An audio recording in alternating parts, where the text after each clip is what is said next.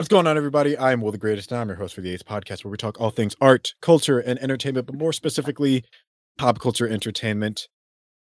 How's everybody doing today? I hope you are doing well out there in the land of the listener. And with me today, I am joined by Aaron Alexander. How are you doing? Hello, hello. I am doing fantastic, man. Today's been a nice day. It's been a beautiful day. It's really, it's really been sunny out here in California. I went on a nice walk. Pleasurable, very good, very good. How about you, man? How you doing?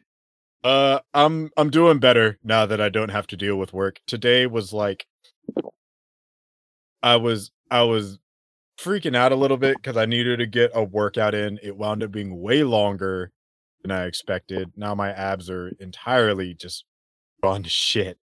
Oh, they hurt. Um, I had four people set up today. Three of them canceled except for my last one. So there went several hours of, of my life.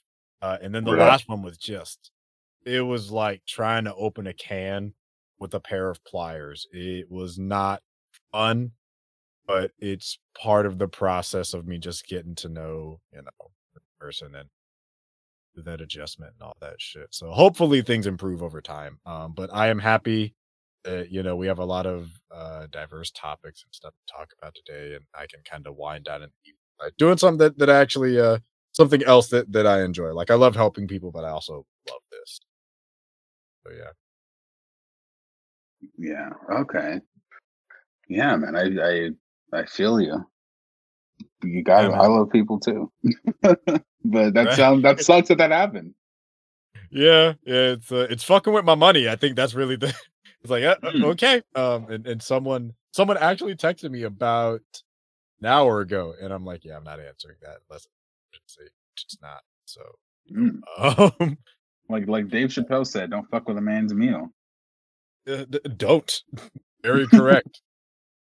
uh, don't don't don't play with my my meals and my money. Um, but but you know, I think that will okay, and that is something I will hanker uh, tomorrow. Uh, Mm. but Dang. in the meantime, we we have a lot of uh Marvel related news today. Um a lot boy. to discuss, especially after last week. Um in terms of how you want to take this, do you want to start with WandaVision or do you want to end with WandaVision? Oh man, we gotta talk about WandaVision, bro. We gotta. right, let- that's what the people here for. That's what they want. That's what I want. Shit. All right, let, let's start. Let's start with WandaVision, then we'll get into the uh, the other news. All the other news is interesting. I think. So this week, uh, Friday, uh, February fifth, Happy Black History Month, everybody. We were gifted with a new episode, episode five of WandaVision. Um, a longer than usual episode, thank God. Uh, this will be a full spoiler discussion between Aaron and I. Just letting you know up front. Uh, we're not. We're you know it, we've been trying to hide our tongues uh, strategically for a couple weeks now, but this time I think this warrants a completely unrestricted spoiler conversation. Uh, so if you want to skip this, uh, there will be timestamps to the other topics, and you can go ahead into those. Now, let's get into it. This week's episode of WandaVision. Uh, No. let me start this out by saying the leaks were correct. However, yeah. However, when the reveal happened of Evan, here's here's my thing about leaks. I don't fully believe them until I see them with my own eyes. Like I believe them to an Right. extent, but I still don't take them fully seriously till I see it because the production company can always change their mind. They can cut it out at the last minute. You know, they can they can ultimately have the final decision about what we do and don't get to see when Evan Peters showed up uh, at that doorstep, I first thought when I saw the hair was, oh shit, is it Aaron Taylor Johnson? and when they Oh. showed the, because I, I still had the, I I realized it was Quicksilver. I thought there was still a sliver of a chance that it could have been uh, uh, Aaron. When it showed it was Evan Peters, I jumped up onto my bed in hysterics. Like I was up. I I wish I could have uh re- recorded it.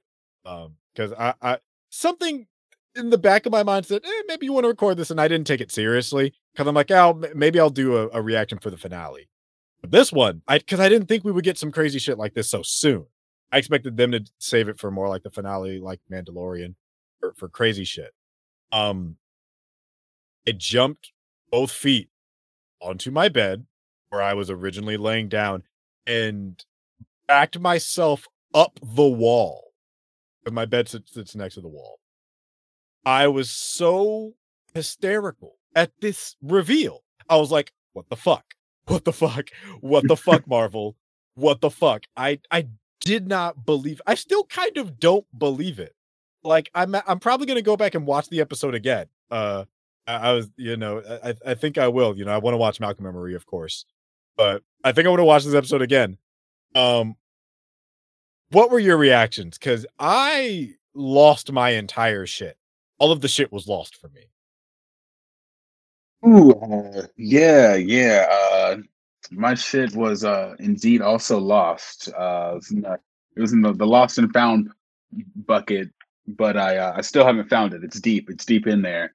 Uh, yeah, it was uh, it was wild, man. I I saw the leaks and I shared them with you guys, but part of me didn't believe it. Part of me was like, nah, mm-hmm. maybe like if they do do this, maybe it's like like a fan made thing. But then I saw uh, a video of a 30 second clip, which is still on YouTube, by the way. Surprised that Marvel hasn't taken it off. It's been on there for a week, and the thumbnail is literally the picture that I showed you. And it's Holy straight shit. up a clip. Yeah, it's straight up a clip, and just there's there's other little spoilers in there that I saw, but I didn't I didn't watch the full thing because I'm like I don't want anything spoiled whatsoever anymore. Um. So yeah, I was like I was shocked, but I wasn't like I didn't like shit in my pants. Like I didn't need I didn't need a, a diaper, but I was still I was still amazed. I think the episode as a whole though was just so good and so well done. Yes. Even like from the, the opening scene, this the show has is a is really well paced and it's really well constructed in the way that it starts off with one genre and effortlessly slips into another genre and it's so jarring and uncomfortable and kudos to the writers and the showrunners and the directors of the show because this is that's in theory that I'm, i imagine it's a really hard thing to pull off and i'm mm-hmm. wondering how much of that is the script and how much of that is the direction on set but the scene I'm talking about in particular is the scene where Agnes miraculously shows up with just the right thing. And like, what was it? Oh, she shows up as the babies are crying because for mm-hmm. some reason Wanda couldn't get them to stop. And I noticed that was like a running theme because in the episode three, she couldn't get the, the stork to go away. So maybe she's not fully in control of her powers. Right. Um, oh man, yeah, I got I got so many thoughts, but I think that opening really set the tone. I like that we're going back and forth between the sitcom world and what's going on out on the other side of the veil. I think mm.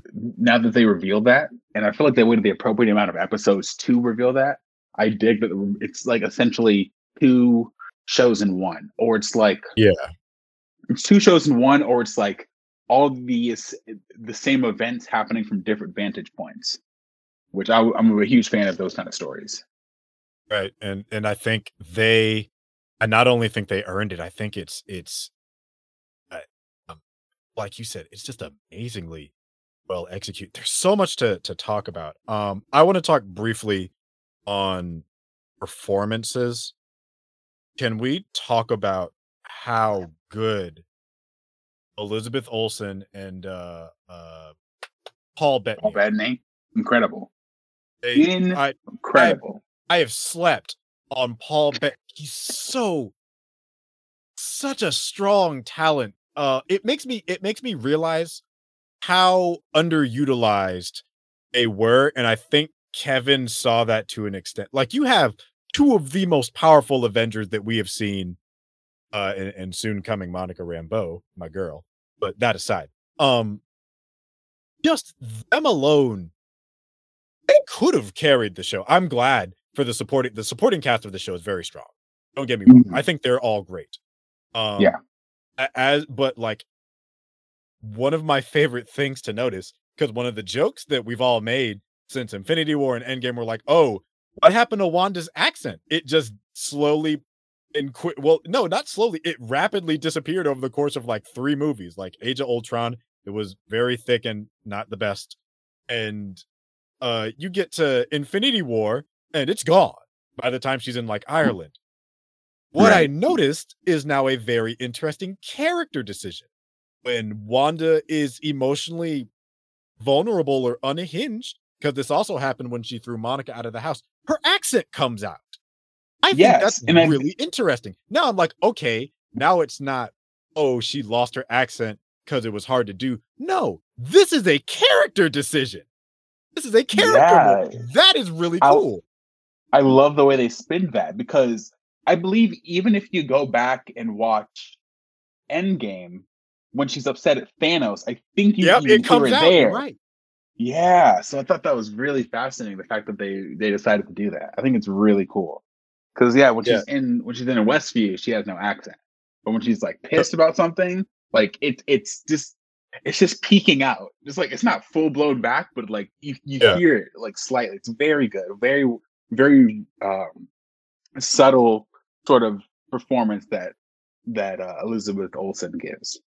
It's it's it's good, and and I think I honestly think that the accent's also kind of improved. It's kind of like if you've met someone who's uh bilingual um like fluently so they know how to navigate english perfectly and you know them for the way they speak english uh slipping into their comfort like their primary language so like if somebody uh gets angry they switch to spanish uh, so it's kind of mm. like so. I think that's why it's just an amazing character aspect because it's a it's a cultural dynamic that I think is very realistic. And I think as far as Vision is is concerned, uh, we've seen him be this very interesting philosophical entity as far as like a superhero goes. Um, like he is a he is a android with all these amazing powers. Um, but now we see him experiencing a human type of weakness um of him not being in control of him not understanding and being confused him being scared like he he just comes out and right and says like wanda i'm scared. And i'm like that is yeah. crazy or uh it's kind of like that that whole you know do androids dream of electric sheep? Do ro- what does it take for a robot to establish an identity to the point where they feel fear. Now you're just blurring mm. the lines between uh android and, and human. Right, know? but the, the level of awareness is... that you have to have to be like this frightens me because I don't know what reality is and I don't know who's in control right now. Right. No, yeah, and I think even the characters in the show, like even Wanda herself, she has some element of control, but I don't think this is all her doing. And I, I'm inclined to agree. And I think the thing with with Vision, and you see it in the movies, but this is probably the furthest they've taken it in the MCU thus far, is that uh, when you first meet Vision in Age of Ultron, he he's humanoid. Yes, he has empathy or something resembling empathy, yes, but yeah. he doesn't full blown show emotions. And you see it in Civil War. He has understanding. You can get the sense that he cares for Wanda, but there's still something very um mechanical, mechanical or detached about him. And then by the time we get to Infinity War, he feels definitely more human. And I mm-hmm. feel like they address that. Like he's he's evolving. Like he's experiencing human he's he's experiencing a human being through the form of an android. And they've taken yeah. it to the furthest extent within WandaVision because it's at the point where he despite the fact that he's like bald and has like a red face he feels like a human. He doesn't feel like that same mechanical detached yet empathetic robot we first met in age of ultron and I'm wondering right. if that is due to his evolution or is that due to Wanda creating this fantasy world? And because he has, he lacks the knowledge of his prior experiences, yet still maintains that intelligence, is why he is um experiencing said fear because he has no because he's a combination of him Mm-hmm. his evolution and lack of knowledge I, I think uh I think you're hitting it on the head. I think the two things are, are interwoven where it's a, a aspect of uh one is influencing the other. Like yes, he is evolving, but the powers that be are influencing the direction in which he evolves and the rate at which it's happening. And so like each, you know, episode, each time period, we see him growing more and more human like in a way based off how he interacts with people, uh the like you know he gets gum stuck in his gears he gets drunk. Yeah. That shit is is hilarious but also kind of crazy to think one of the toughest avengers fucking nerfed by a stick of uh a stick of gum a stick of big red took took him down where, where uh fucking captain america and hawkeye and four others could um which i, I always thought that part of the, the episode was good but um but that aside um just Wanda leaving the reality to deliver a warning too. And I am thoroughly excited to to see the direction in which things are going uh with Monica. Uh, I think outside of Wanda and Vision, she's probably the most interesting character just because she's very much the middle force between a lot of different elements. I mean, I, I was watching a Comic Drake did a video about just like the the fascinating history of Monica Rambeau. And and I know um I know of her to a decent extent. I really loved her in the in Al Ewing's uh Ultimates run, which in my opinion is one of the greatest, you know, comic team runs of all time. That's just me. Um where Monica is a, you know, it's not often discussed. Monica is kind of a god tier character when she has her powers. Same for Blue Marvel. Like uh there's a re- like she's spectrum. She can, you know, turn into uh like electromagnetic waves. Um and I very much think this this show is going to be, you know, the trigger for that. Now whether that's because of uh Scarlet Witch or because of some uh you know other shit is is yet to be seen. I am hoping that is something that we get. Um, did you catch did you catch what they did it was very sly within this episode the fact that when they were had her hooked up to the things she had no brainwaves she had no nothing was there But she didn't. no yeah we watched the scene again they're like your your Oh. brainwaves aren't picking up anything Ah, yeah Okay. I think I, I'm thinking that they're setting it up uh because you know they're saying that that part of Wanda's powers uh have to do with like electromagnetic radiation from the Big Bang. Um or, or something along that line. Uh, the way she's manifesting this this kind of pocket universe that she's creating. Um so I'm okay with Wanda kind of getting her, not Wanda, Monica getting her powers as an extension of of Wanda. I think it's I think what was actually really interesting is one uh they acknowledge uh, they they find a way to work the term hex into it.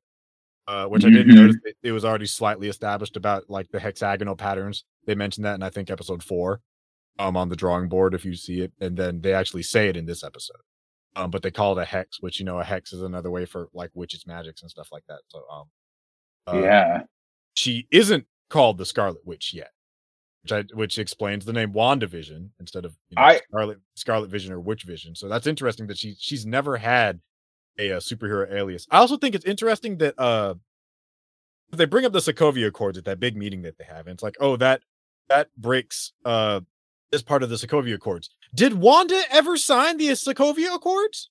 no bro i'm surprised the Sokovia Accords are still a thing after all this and- times They, well, they brought it up in Spider Man. Remember? they did yeah yeah that's right that's right i forgot about that Um, but but yeah, when they brought up, it's like that's against the Soviet uh, Sokovia Accords, and I'm like, well, first of all, you know, she was involved in kind of the reason the Sokovia Accords started, and also the downfall of Sokovia. But she she was on Cap's side. She never signed the Accords. No, So- she was on the she was on the run, and something I just realized Yeah. recently He never signed that- the shit, so it doesn't apply to her. I don't think. It- yeah, but something I recently realized, having rewatched the Marvel movies, is in Mhm. Civil War when at the end of the movie where Cap goes to the raft. I realized it's never stated explicitly, but context clues. I don't know why it didn't dawn on me. When he went to go do that, he only let he only broke out Falcon and Wanda. The other uh, uh, Ant Man and Hawkeye decided to stay, and because of that, they Hmm. got plea deals. You're right. Yo, shit. I never noticed because that's the whole plot of Ant Man 2 is part of that plea deal.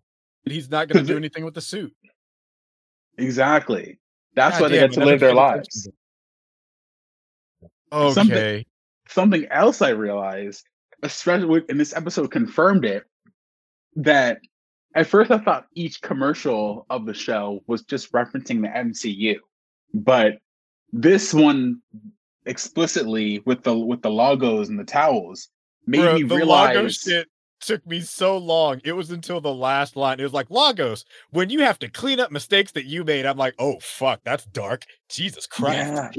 yeah, yeah, and it made damn.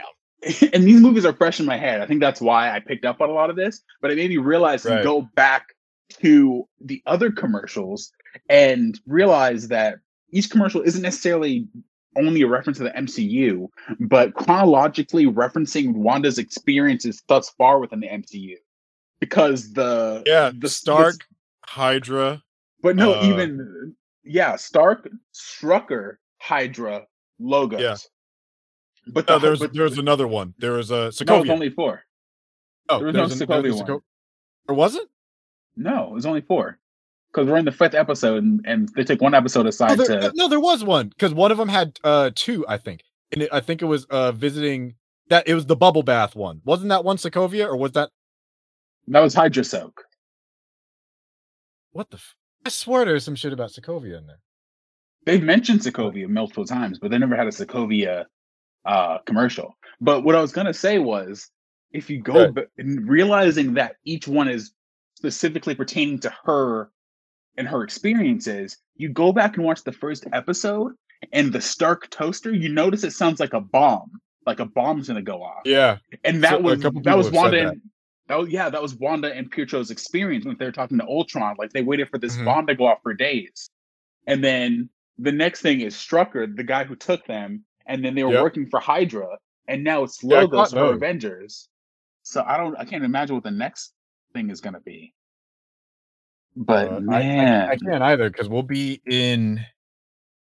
Uh, this is late '80s, early '90s themed uh for the for the sitcom portion. So I'm imagining the next one is mid '90s, early 2000s, maybe. I think that's the that's the Halloween episode. yeah, I think we're getting maybe two more sitcom episodes, and then they're just dropping it all Yeah. together. I, I think so too. Because let's see, we're on episode we're on episode five, so we still got four episodes left. Um, Yeah. So episode six, Yeah. episode seven, and eight and nine. I'm sure they're just going to go ballistic. yeah, Which that is. Um, I, I so think hype. so too. Man, there's there's so many other things that are really cool about this episode. The fact that okay, one thing, I, one criticism I did have of the episode Mm-hmm. is I feel like Jimmy Woo's character is just the fans' like voice and speculation, and I Uh-huh. feel like some of the way they present in- information seems like not necessarily obvious, but or spoon feedy, but like um It's like they- positioning.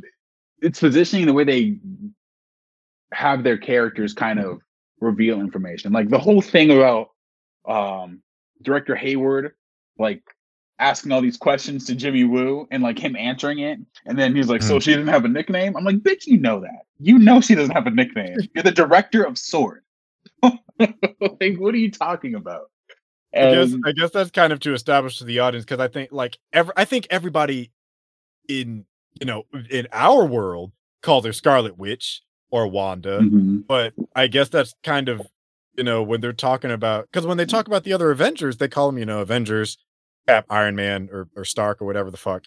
But I think this is this is the first time they really addressed the fact that she doesn't have a title. She's just always been think- Wanda Maximoff, which I think I- that which that oh actually oh shit that's that's inter- that gets more interesting because I just remembered because of Fox I don't think they could use the Scarlet Witch name. Then, right. It was external factors that stopped them from doing it. And now because they just own Fox, they're more than welcome to call her the Scarlet Witch. Which I want to say, her costume is so dope, but it needs that that headpiece. it needs the like- headpiece. it's like her costume with the headpiece, her costume is made. Oh yeah, it's it's perfect. Um, it's it is the per. I think it's a really great hybrid of aspects of the comic version as well as X Men Evolution, which I did not realize until I was older. Oh fuck, that's the first time I've seen Wanda Maximoff. Oh shit! Mm. So- so I Yeah, she didn't look like herself in that one. Oh, yeah, because she had like the short hair, but the I think the jacket is kind of uh, similar, like the leather jacket and Mm. everything.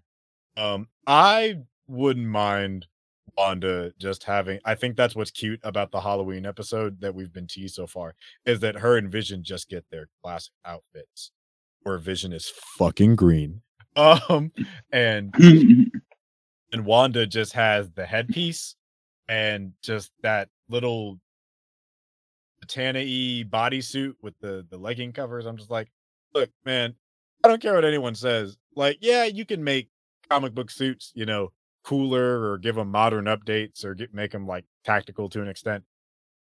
I like simple stuff. Mm, Um, yeah. You seen the just just like slightly touching on uh costume stuff. Did you have you seen the image of the uh the suit for that fan film Spider-Man Lotus? Mm, I think I think we talked about it in our group chat. The one where it looks Yeah. looks super real. Well, no, it is real. I mean, it looks like it looks like movie quality. Is what Oh yeah, yeah, yeah. It's yeah, uh, and it's just the perfect Spider-Man suit. It's it's it is the best suit I have ever seen for Spider-Man. It does everything. Uh, e- even though I prefer him being red and black, it doesn't matter. It's perfect. And so I think in terms of adaptations moving forward with characters, I don't think it hurts to embrace these things. I think Netflix can do the best job because they kind of made fun of it because their series were dark and edgy. I think now going forward, uh, Kevin Feige wants to kind of he'll he'll po- he'll tease it, but I think he'll embrace it.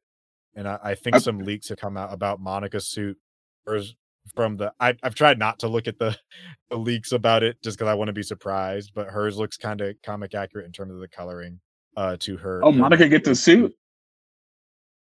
I hope so. Uh, we'll see at the end of the season if she even gets her powers, but I, I'm hoping so. Oh, that was another interesting thing to bring up. Uh, you notice how she reacted when they brought up Captain Marvel, and she's like, "Eh." she brushed her off. I'm like, "Oh, yeah. uh oh, somebody felt abandoned by her by her lesbian space mama." yeah. Oh, she like, where was she at? Why did she come to, to talk to my mom or to see her so-called best friend in these five Which- years? Which, when you think about, because yeah, uh, Maria, you know, Photon, she died, uh, uh, post post snap when Carol was off world, and you know, I think that was something that occurred to me in episode four. I'm like, Carol never came to visit her. Yeah, not as far as we know. Uh, Yeah, as far as we know, when she had, ca- bro, cancer, yeah, I'd be pissed too. Like, like it's one thing for you to, uh, it's one thing for you to abandon my mother and to have her think that you're dead for years after forming a relationship with the both of us, but to do it again and then she gets cancer, you don't even come by to check. Yeah, I'd be furious. Yeah. No, yeah. Um, I totally I- get that. e- especially for someone who essentially was a second mom to you. Like, right. I don't give a fuck what anybody says. Carol was Maria's girlfriend. You don't take Yeah. photos like that with your your best friend's daughter or sing drunken karaoke and have photos in the photo box and like this child looks up to you in that way like a like fuck a father. You're a parent now, Carol. And you are a shitty mom. so, yeah. Monica has abandonment issues with Captain Marvel, and I think we'll have to address that in the sequel. And that makes me happy because I'm not a big Carol fan. But I am a big Monica fan. And you know what? If she gets her powers, I want to see her beat the brakes off that bitch. uh, yeah. Not even, not even. It's, it's not even like a uh, as much a Brie Larson thing. It's it's a writing thing. Um, but now we have Nia Right. DaCosta helming the movie, so you know, I I am I'll be able to judge once I uh once I finally sit down and watch Little Woods and uh, the new Candyman movie whether she's a competent enough director and writer. But uh, here's hoping, you know, that that she will be able to provide us with you know positive arcs for her and, and Kamala and write Carol better because that is what Carol has struggled with for years. Mm, yes. Agreed. A thousand percent agreed. Yeah, but, uh, I yeah, I hope they address that. And you know, if she does get powers, dope. Um, I I can't see. I don't understand. I don't know the scenario in which that would happen thus far, but I am still very curious to see that play out. Now, the Mm. thing I am also curious about is what role Agnes plays in all of this, because I, she knows what's happening, but is she controlling it? Is she is she the other factor, the other piece? Because in that beginning beginning part of the episode, when she quote unquote broke character, she kind of seemed afraid of Oh, yeah. And, Well- and confused to an extent. And what? I think afraid and a tiny bit confused. Not like amne- not like the uh, the other guy. What was it Norm? We see later on Yeah. who has a full blown freak out, which understandable. Um Yeah. but I, I do think Agnes did seem a little I guess off put. I, maybe it's a the way I'm interpreting it so far, because we don't have all the answers, is that like I'm sure Agnes probably is the outside influence because you know everybody thinks she, she's Agatha Harkness, which could very much be the case. You know, Agatha Harkness, Agnes, yeah.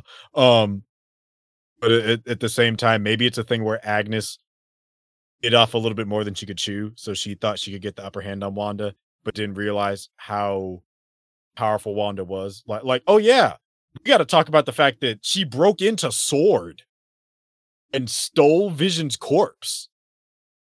Right. Which She's- She's puppeting a corpse. That's I don't know if I I don't really know if I fully trust Hayward's breakdown of those events because there's no footage, there's no uh, audio, and there's there there's very select footage of four frames of that stuff happening. And what the thing and they of the yeah, and the thing that they claim that she took, they didn't look like a body. Those look like scraps, like that they just Right. took apart. So yeah, they I don't. And how did they get his body in the first place? That seems like an Avengers, an Avengers Yeah, thing. 'cause- that body would have been in Wakanda. Exactly, exactly. That body was in Wakanda. The body Was was, in Wakanda. Wakanda. Shuri got Wakanda. snapped. Queen Mother got snapped. Black Panther got snapped. But So the Avengers were there. Or Okoye should have had it. had it in uh Cap, Cap, Widow. Yeah, it only would have been like four people in the rest of Wakanda that have access to that body. But really, Right. like, we still don't. We still don't know what, Yeah. what sword is. Like, how do they? Who are How they did they the affiliated with? How do they get the body? Like, is it in the comics where like the sister agency or offshoot of Shield, or is it just like its own thing? Because it feels very Shield.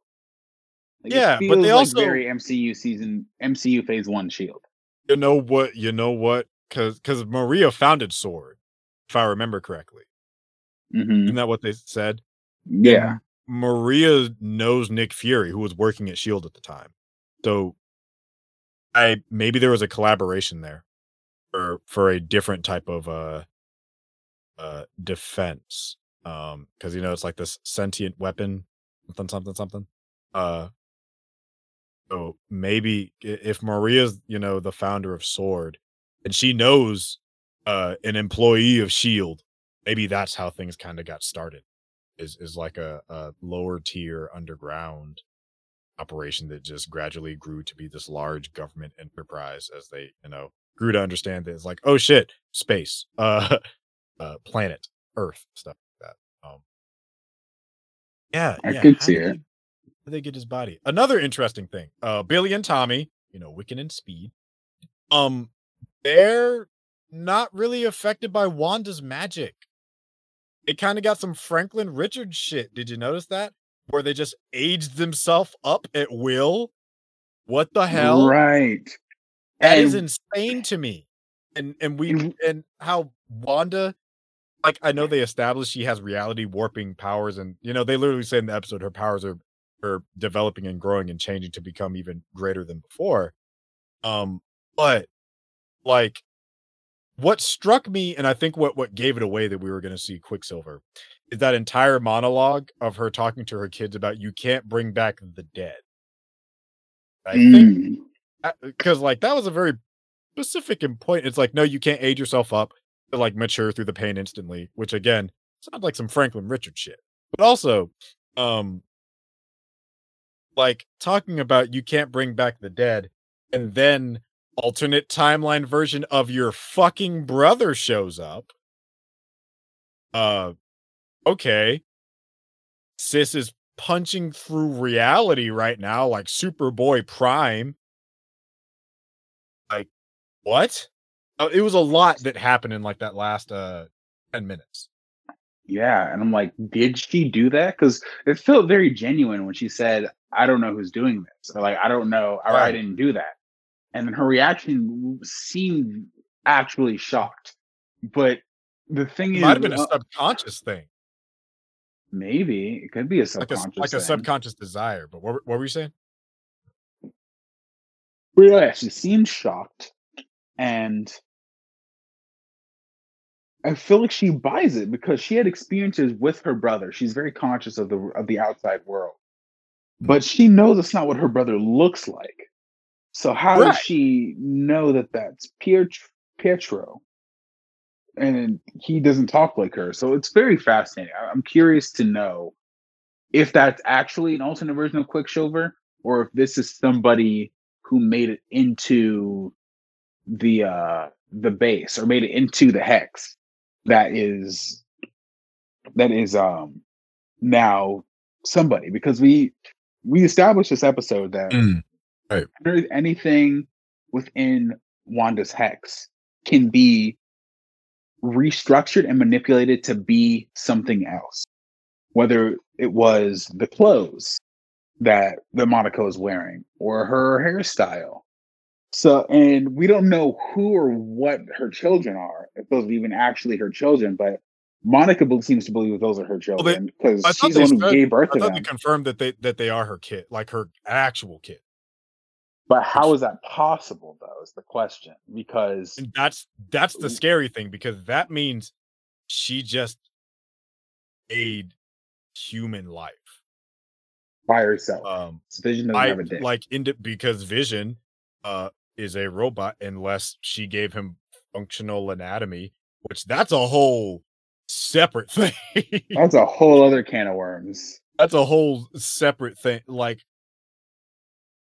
this is some very House of M shit. Um yeah.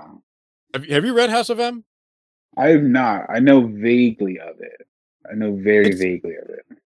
It's, it's pretty damn good. I, I gotta say, uh, e- even without knowing like the full context of what happened before it, it's it's a pretty damn good book. Like I actually would recommend it. I was I was surprised that Brian Michael Bendis uh, wrote it. I'm like, oh shit, this must have been the good Bendis. Um, Is she doing this because of Vision's death in the comics? uh, No, she killed Vision um, in the comics.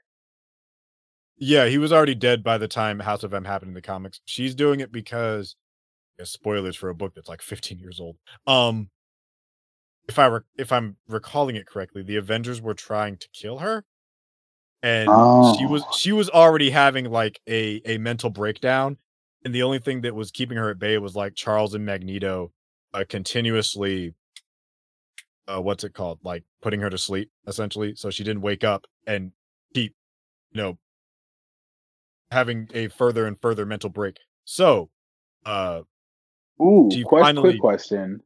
Yeah. Is is Wanda stronger than Phoenix? in the comics or, or in general? In uh, both. I I mean, my bad. Um, uh, I don't. I I feel like it's a case by case thing. Um, because Mm. Phoenix is is like a cosmic entity. Um, Right. But Wanda at her strongest can Break reality. reality. Um, which that so, uh, so I, I don't think she could make the Phoenix Force Phoenix Force weaker, but I think she could change the circumstances around it. Maybe. Don't, a Phoenix Force Scarlet Witch would be a goddamn nightmare. Uh, Didn't they do that in Avengers vs. X Men? uh, you talk about Phoenix Force Five? Yeah, wasn't she part of that? She was on that. I don't think she was on that. Um, I know Cyclops was, and, and Emma Frost was. Who else was on that? Before, uh, it was Cyclops, Emma Frost, Namor, Colossus, and Magik. So no, she she wasn't. Oh. But you know what? You might have pitched the fucking coolest thing ever. Fucking uh, Phoenix, Phoenix, Phoenix, uh, Force, Wanda, Phoenix Witch. Phoenix Witch. No, the Ooh. Scarlet Phoenix, bro. the Scarlet Phoenix. Oh fuck! That shit would go hard, son.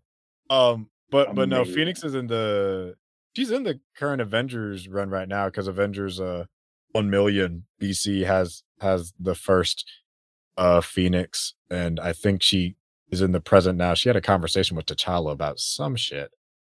Um, I think she possessed Thor's other or reveals that she's. I don't fucking know what's going on in Avengers right now with, with the Aaron run. I haven't followed it in like two, three, years. really behind on books, but nonetheless, uh, I don't blame. Scarlet. Phoenix, that shit would be nuts. I don't know why they haven't done that. That's actually really interesting. I'm A down. Phoenix, a, yeah, Phoenix Marvel. Wanda Maximoff would be insane. Um, I'd I'd read shit if I ever you know write write a book. I would I would do that. Just fuck around, just make it like a one issue solo. But yeah, man, WandaVision, what? It's yeah, man. it's been a long time since I've seen seen a show that gets better every episode. Um, weirdly enough, probably the last time I saw that happen was like Empire. I don't know if better is the word, but it's one of the few shows where its uh viewer count increased every week for the entire first season. Um, Oh, which I, I do think that that's a hell. Of, it is a it's a like television accomplishment. But uh, Wandavision, man, this I think WandaVision is only- doing it's doing something unprecedented, unprecedented, which is it's getting it's not only for the Marvel fans, but it's getting people that had no interest in Marvel after 20 plus movies, and now Yeah. we're getting them onto the Marvel train, which is awesome. And people Yeah. like that's why the people think like the, the thing about fatigue, comic book movie fatigue. No, because they've done 20 plus movies over the course of more than 10 years now and they're still finding new ways to make it shocking new interesting and innovative and Yeah. that's really impressive and i think not only within the just the show like with each episode but not only with just this episode but each of them strikes a a uh a dual tone to them and i think this one had like a tri uh trifecta tone which was Yeah.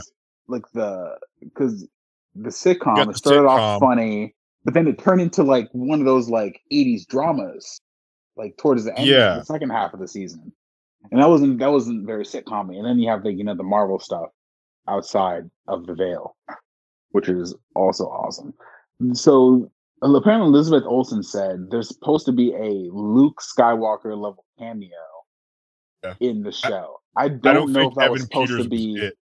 yeah, no, I think there's still something to be expected. So I'm like, do we expect a single character to come in? Are we expecting Is it some an event? semblance, Like some semblance of the Avengers to come in? Like, what is it? I'm I'm thinking that it's Doctor Strange, which that wouldn't be like Luke Skywalker level to me. That just makes sense. So I think it would be. I do think Doctor Strange is going to show up. I don't think he's the surprise. The only two, the only two people that it's extremely unlikely.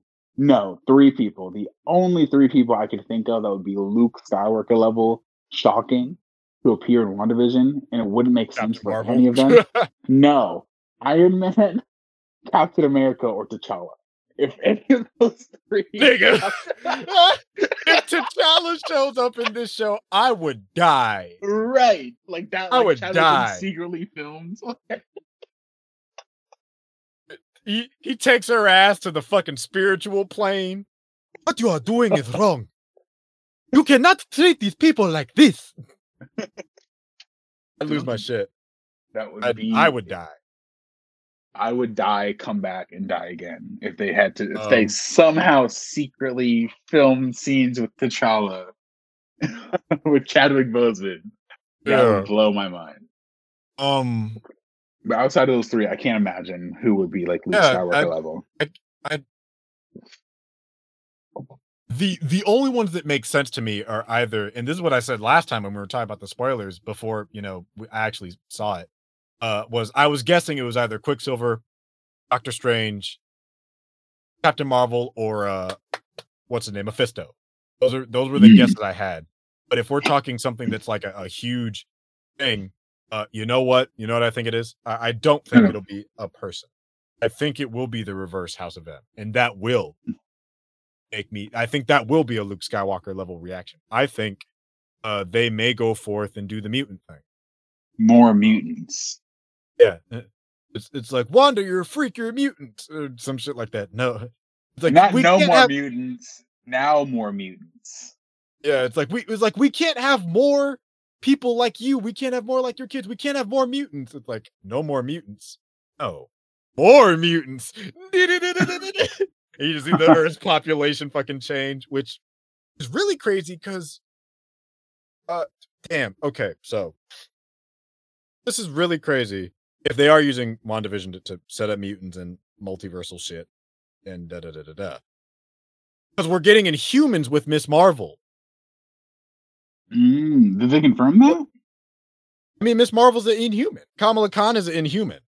She's not a yeah mutant. in the in the comics, but as of as of now, if we're if we're not Bro, counting can't. if we're not counting the Inhuman show and we're not counting Agents of Shield, which are both are not referenced in the universe, they have yet we, to introduce Inhumans into the MCU. Right. So this would be the first one, and that's okay. Because you can't you can't take the Inhuman out. I mean, you can take the Inhuman out of Miss Marvel and not much would change, but I think the impact uh I, I just think that the like the carryover of the character, especially with I think it might get confusing for people who played like the Avengers game and that was their first exposure, or they've seen her in like Marvel's Rising. Because all those they have her in it as an inhuman. So I don't see why you would mm-hmm. try to change it now to make her a mutant. I mean, they've done they've done it before, different from shows and comics. Like yeah, Vision, they, they, like in every other medium, Hank Pym creates Vision, but in, in the MCU, it's Tony right. Stark. Right. I, I just I think changing Ultron and Vision's creator. I guess I'm well, eh, yeah, yeah, it's about on par. I don't know. I, I don't think they changed it only because she was recently in the Avengers game, and they don't want people getting confused or getting pissed off because, like, hey, she's a she's an Inhuman in the comic books. Like, it's, I don't know. Like, it wouldn't. I'd get over it. Um, it's like I I don't have a huge. There are some cool ass Inhumans. Don't get me wrong. There's like six cool ones, but uh yeah, my connection to the Inhumans themselves isn't that strong. I just have a real strong connection to Kamala. Um, I just don't know why you wouldn't go ahead and adapt her directly because that looks like what the, what they're doing with the show from the set photos we have. But um, if they decide to make her a mutant, I mean, I'll get over it. You know, I'm not gonna itch and moan about it. It's, it'd just be strange uh, to me, I guess, because mm. like the the mutants and the humans have such a a bit of a checkered history, especially because uh, the Inhuman Terrigen Mist actually kills mutants. So, yeah, I think another that makes for an interesting conflict because you have Monica. If, if they make Monica Rambeau a mutant through Wanda, That'll be interesting to see how she interacts with an Inhuman in Captain Marvel 2. Mm. Because it's like what, and then you get into as they're expanding these universes, what separates the Inhumans from the mutants, and how do you not confuse people going for? Like I was telling you and Luke, Kevin Feige, I think, has a grand master plan for all of this. He, if he pulls off what I think he will in the next, not even 10 years, in the next five years, this will be one of the greatest accomplishments in film history. A, a complete and total integration between film and television media in a manner of legacy that lasts over a decade. Like he's already accomplished something that no film studio has successfully done since like the 1930s. And to be able to integrate and interconnect uh this type of woven nature with television shows is unseen of. Like he he Kevin Feige may go down in history as one of the greatest film producers of all time. That I I'm saying that now in the history of Hollywood. Because I don't agree. think I don't think anyone will ever be able to accomplish what he's been able to do to this level of of acclaim. That because like I was I was scrolling through the other day and somebody in, in a group I was in I was just like, well, we all know the Snyderverse is better than the MCU anyways. And I'm like, critically and financially, you're just wrong. I didn't say this, but I read that. I'm just like, you are critically and fun. You could look if you like the Snyder projects, more power to you. They're not my cup of tea. Love what you like. Not gonna, you know, yuck anyone's yum too much. But I'm just like Mhm. financially and critically, just comparing and reception and monetary gain, it's incomparable. like, that's just a that's a blanket statement that I just don't think can be made in truth. But that's like Right. saying that's like if I said, "Oh, the MonsterVerse franchise is better than the DCEU." For starters, that's a subjective opinion, but secondly, I don't think actually that might that might technically be true uh, in terms of how much money they make. No, no, because DCEU has more movies, so you can't you can't fairly compare them. Is what I'm saying. It's not a fair comparison. Like DCEU's been around what eight years. Marvel's been around since 2008. Mm, 13 years. You can't compare it. mm. No, yeah, Um, it's it's like it's not even on the same level. So It's not. Um, Marvel has had you know more shows that they attempt to connect to to their movies. DC's shows are separated from their movies. Is you, you can't compare. Um, I think the last thing I'll say is kind of touching on the whole comic movie thing. Um, I never liked the argument of people saying they got comic book movie fatigue. Um, I think it- Marvel fatigue. I think you can use that as an argument if you feel like the movies are a little bit samey in terms of their narrative direction and stuff like that, or them not taking as many risks uh, with their films for the first ten years. I have a different opinion on that, but that's just me. But comic book movie fatigue never made sense to me because I think people generalize comic book movies to strictly superhero movies, and I still don't think that's applicable because comic books are a are a form of literature. They're not a genre. No, right. that's why that argument never because I'm just like it's just a different form of reading. Like you can read a poem, you can read a book, you can read a magazine. So that's like saying I'm tired of like uh at a book adaptation fatigue. Like how do you compare an adaptation of Pride and Prejudice to an adaptation of like Sherlock Holmes? The argument doesn't make any sense. Same thing applies to comic book movies. Like, do you know the you know the movie Ghost World with Scarlett Johansson and uh No. um it's a it's a movie from the 90s. That is technically a comic book movie. The Losers with Chris Oh. Evans is a comic book movie. The Mask is a comic book movie. A Mask is a comic book movie. So, you know, and I don't think superhero fatigue fully works either because Logan is a superhero movie that is a western that has a tone to it. Mhm. Um, you know, my super ex girlfriend is a romantic comedy with superheroes. So, if you're Is getting based on something? no, is no, that- it's, it's an original property, but it's still you know superheroes. Right. Um, but like, like yeah, you you can't compare. And like the mask is a super villain. Deadpool's an anti-hero. Like if you if you're saying you're getting fatigue from like the Marvel formula, that I think has a stronger argument. But to say you have comic book movie fatigue, I don't think holds merit. Now I do think you could maybe make an argument that the market is primarily oversaturated with a high abundance of comic book media, which to an extent that's true. Um That's a different. That's, that's saying something different than that's saying something different. fatigue. Exactly. Comic book fatigue just doesn't make any sense because there have been so many things that have been. Like, what was that uh movie with uh Dane DeHaan um in space? Uh, Valerian and the City of a Thousand Planets. That's based off a comic book, based off a French comic. Mm. book. Um, Oh, okay, yeah, I think I heard about that. yeah, because it, it flopped. Uh, but like, there's a lot of things that we don't realize are based off of comic books. You know, we're getting a Y the Last Man TV show based off a comic book. We're getting that uh Invincible cartoon, which looks fantastic. Comic book, The Boys, comic book. Like Yep, yep. those are superhero adjacent. They're still comic book media. And just because they have superheroes in them doesn't mean they can't incorporate other genres. That's why I don't think that the superhero quote unquote genre or the quote unquote comic book genre is going away because it has infinite bleed over with other genres. Now, if you don't like the traditional story of superhero fights bad guy, saves day, yeah, you can get tired of that.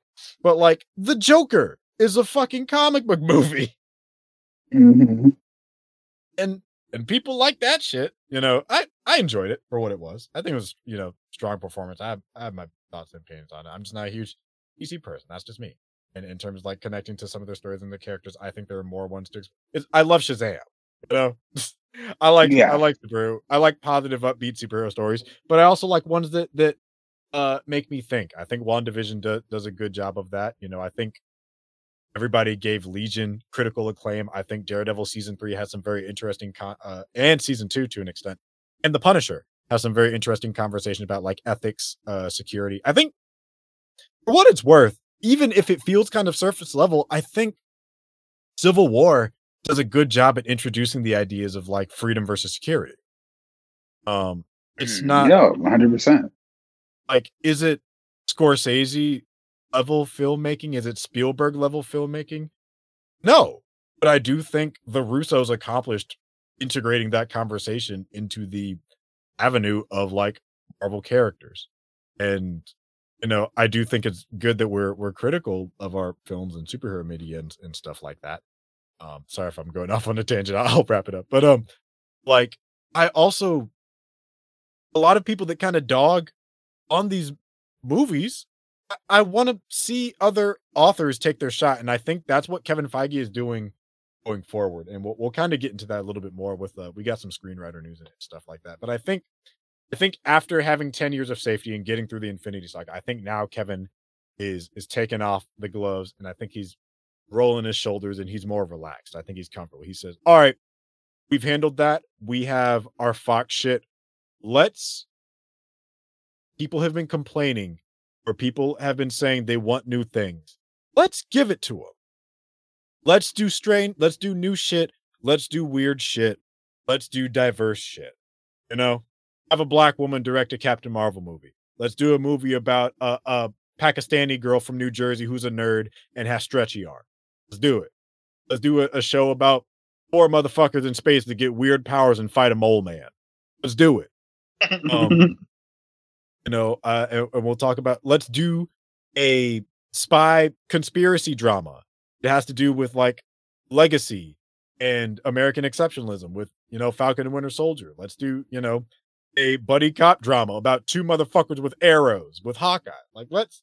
I think he's, you know, I think this is a good sign of what we can expect from media in the future. Let's get a fucking time traveling period piece dramedy starring the god of chaos and mischief implied to be DB Cooper. What the fuck? What is that?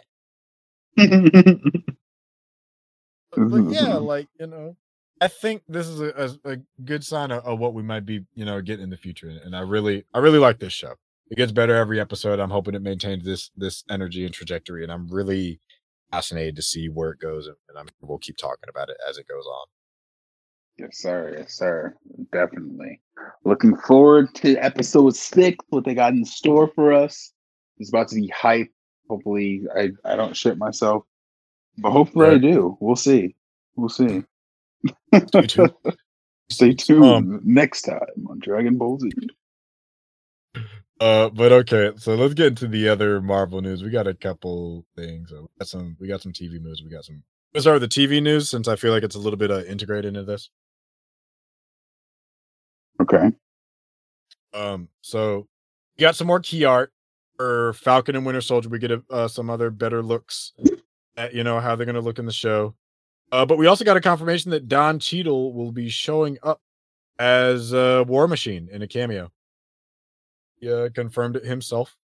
So uh, I mean that that's cool, and the art looks cool. So I'm I'm uh, I'm certainly.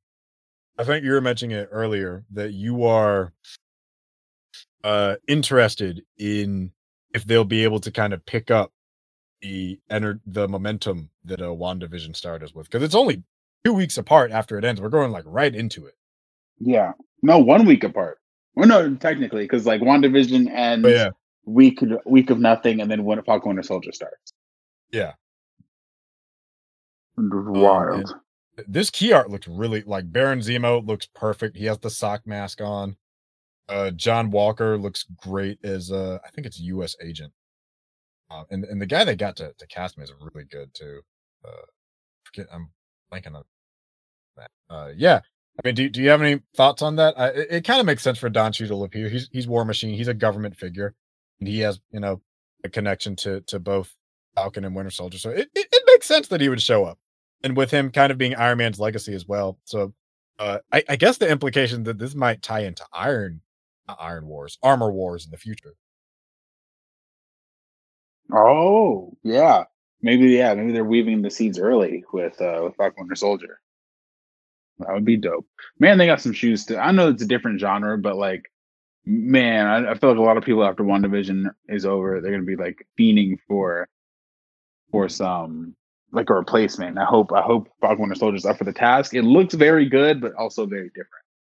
So I don't know if, Yeah. if all the audience from WandaVision is going to transfer over to that show, but we'll see. We'll have to watch the the transfer rate. Yeah, I'm I'm uh I'm curious to to see in in terms of a direction. I I trust them. Um, Likewise, yeah. who's, who's the team between behind? Who's running Falcon and, and Winter Soldier? Let me look that up because uh like we got uh I mean the team behind WandaVision right now uh, is phenomenal. I think it's Matt Shakman and and Jac Schaeffer uh are the ones setting it up. Kari Skoglund is the director. Mm. Who it is? Wh- What does it say? Yeah, Kari Skoglund, a Canadian film director. Okay, so it's it's a, a woman. Uh, she's done an episode of The Femme Nikita. She's done the Crow TV show. Uh, she did Children of the Corn Six. Jesus, um, an episode of the L Word.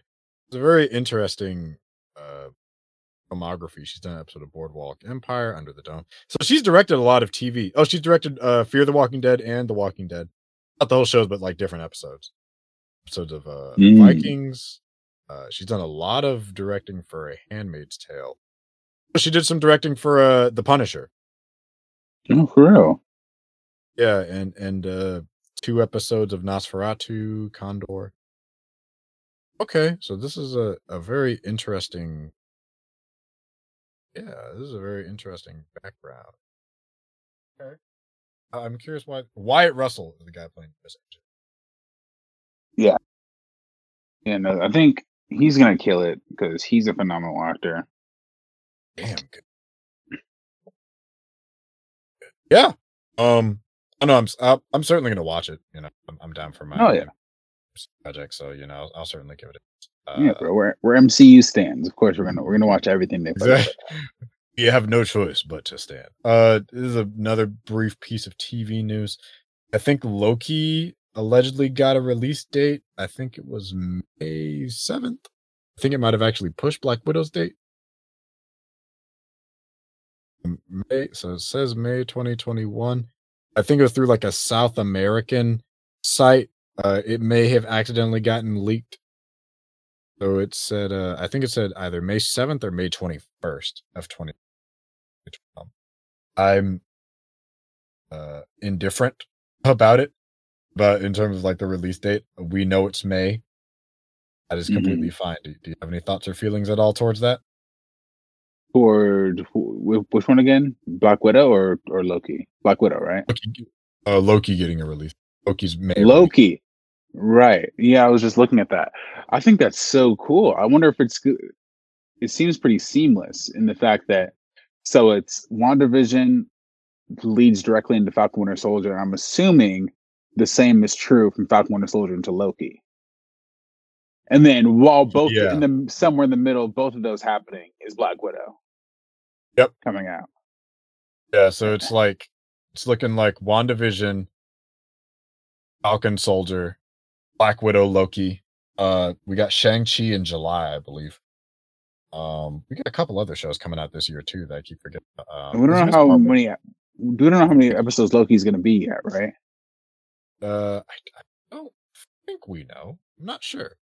I don't know if they've given a, a confirmation on the number of episodes. I mean, we, we know it's we we I'm pretty sure we know it's like filmed, but uh, um, six episodes.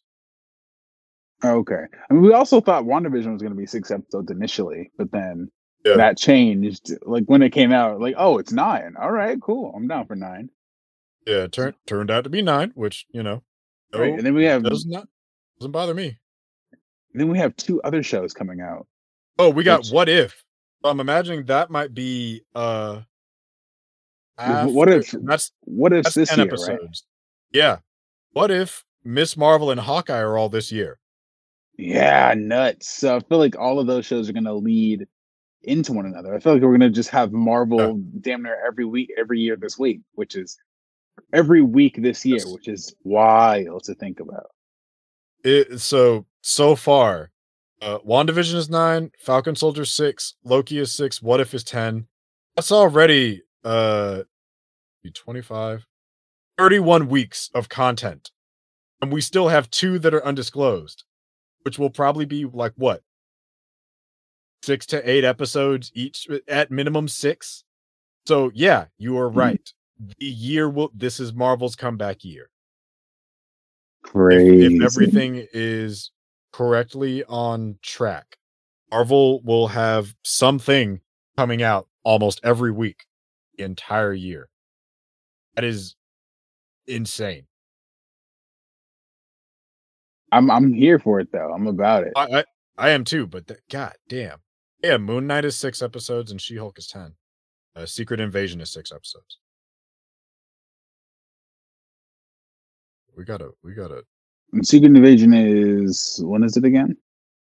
Uh, Secret Invasion is 20. They don't have a date yet. So I'm assuming it's either 2022 or 2023. It's Oh, okay. like it, it, it might be mid 2022. I'm not sure. Um, yeah, I, there there is some other TV news that I think is a little bit more interesting to think about. So we got a confirmation that Ryan Coogler's production company is planning a untitled Wakanda series. Yes. That is some cool news to me. I want to be on it. I don't care what anyone. I'm gonna find. a- I'm gonna find a way for my black ass to get in the show. Um, yeah, Black Panther Helmer. Ryan Coogler stakes his proximity media banner to five-year exclusive Disney television deal. Wakanda series in the works for Disney Plus. But yeah, his uh his multimedia company, Proximity Media, it's run by him, his wife uh Zinzi Coogler, Sev Ohanian, who is one of his key producers, Ludwig Göransson, who you may know as the amazingly talented composer for Black Panther, um, and, um, as well as all of Childish Gambino's albums. Uh, Archie Davis and Peter Nicks are the people behind Proximity Media. So it's said that their first uh, TV focus will be based in the Kingdom of, of Wakanda for Disney Plus. Mm. Now I wonder if this is going to be with characters we already know, or it's just going to focus on new characters like smaller people within the kingdom of Wakanda. I think it's going to be a mix. I don't know. I feel like they could get people like uh Ayo and Okoye, um, and maybe Wait, Nakia. Do we know when the show is coming out? No, we just know that it's announced. We don't even know if it has a writer, a director. We don't know anything else. No, it. Ryan Ryan Coogler is writing it. I'm pretty sure that's what it said, right? Uh, no, I, it it just says that his production company is is taking on the project. Okay, because I had a theory. I was gonna say, what if this show is the movie that sets up Black Panther 2? I mean, uh, you mean the show is the show that sets it up? Yeah, Kingdom of Wakanda Um, sets up Black Panther too. I think he's I think he's going to be a producer, so I'm not going to say he has like no influence, but I do think he is going to pick uh, somebody to helm it. I think it'll be interesting to see who he ends up going with. Actually, Yeah. it might be a Misha Green. She's Yeah, a little dude. busy.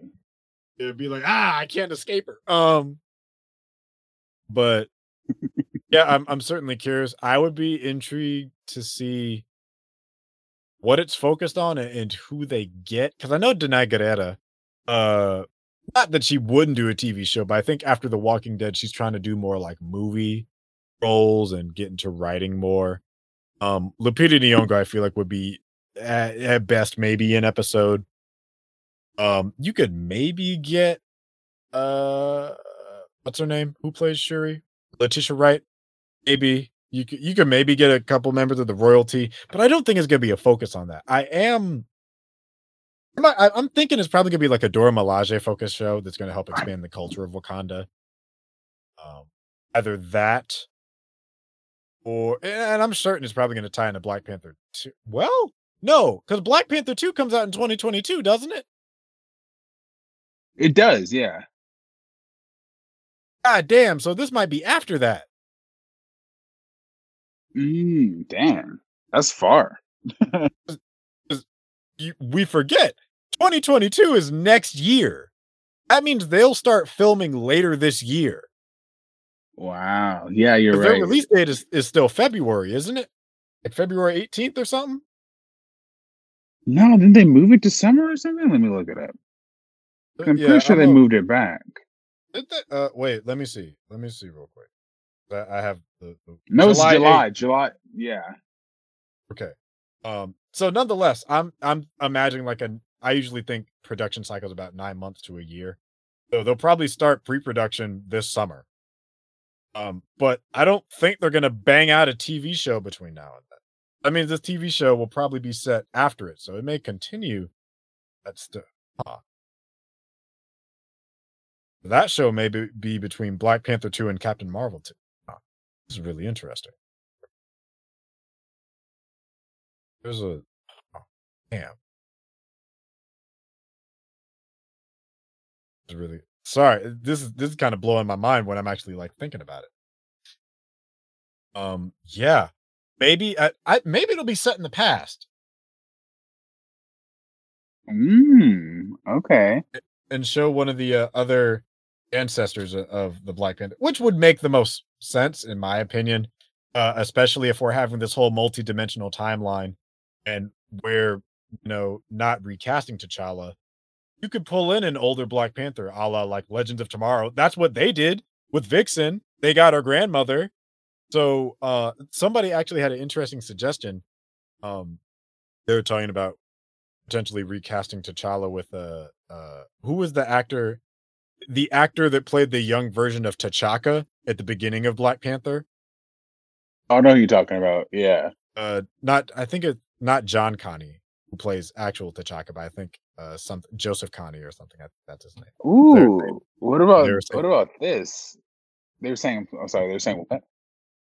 Oh no, they were saying that maybe he could he could uh play T'Challa if they were to replace him. But I'm just like, yeah, if we're doing alternate dimensions and different realities, you could potentially scoop up alternate T'Chaka from a timeline where he didn't die, or a alternate Killmonger, because Michael B. Jordan, I think, said that he's doesn't have an issue with coming back.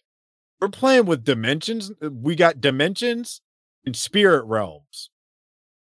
We can get creative. Mm. But what were you going to suggest? What were you going to say?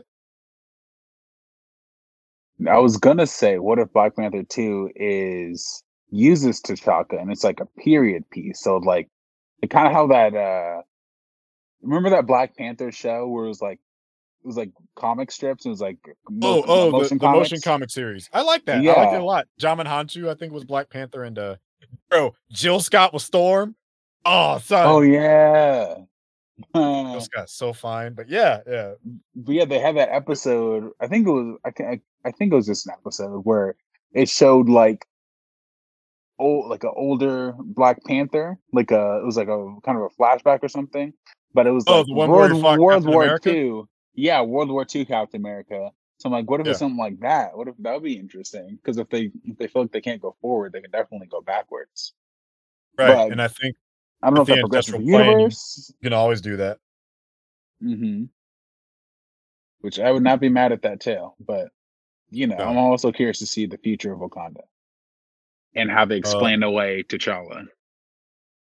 Yeah, I, and I think it that would create an interesting dynamic having Shuri act uh, not act but uh run into her father in his prime mm. um, you know shuri's relatively young she's like early 20s you know their dad was in like their 60s i mean yeah i'm in like 40s stuff like that. as somebody with an older parent um you you kind of see somebody in the middle of their life i think that'd be an interesting interaction to see a different version of T'Chaka in the prime of his life.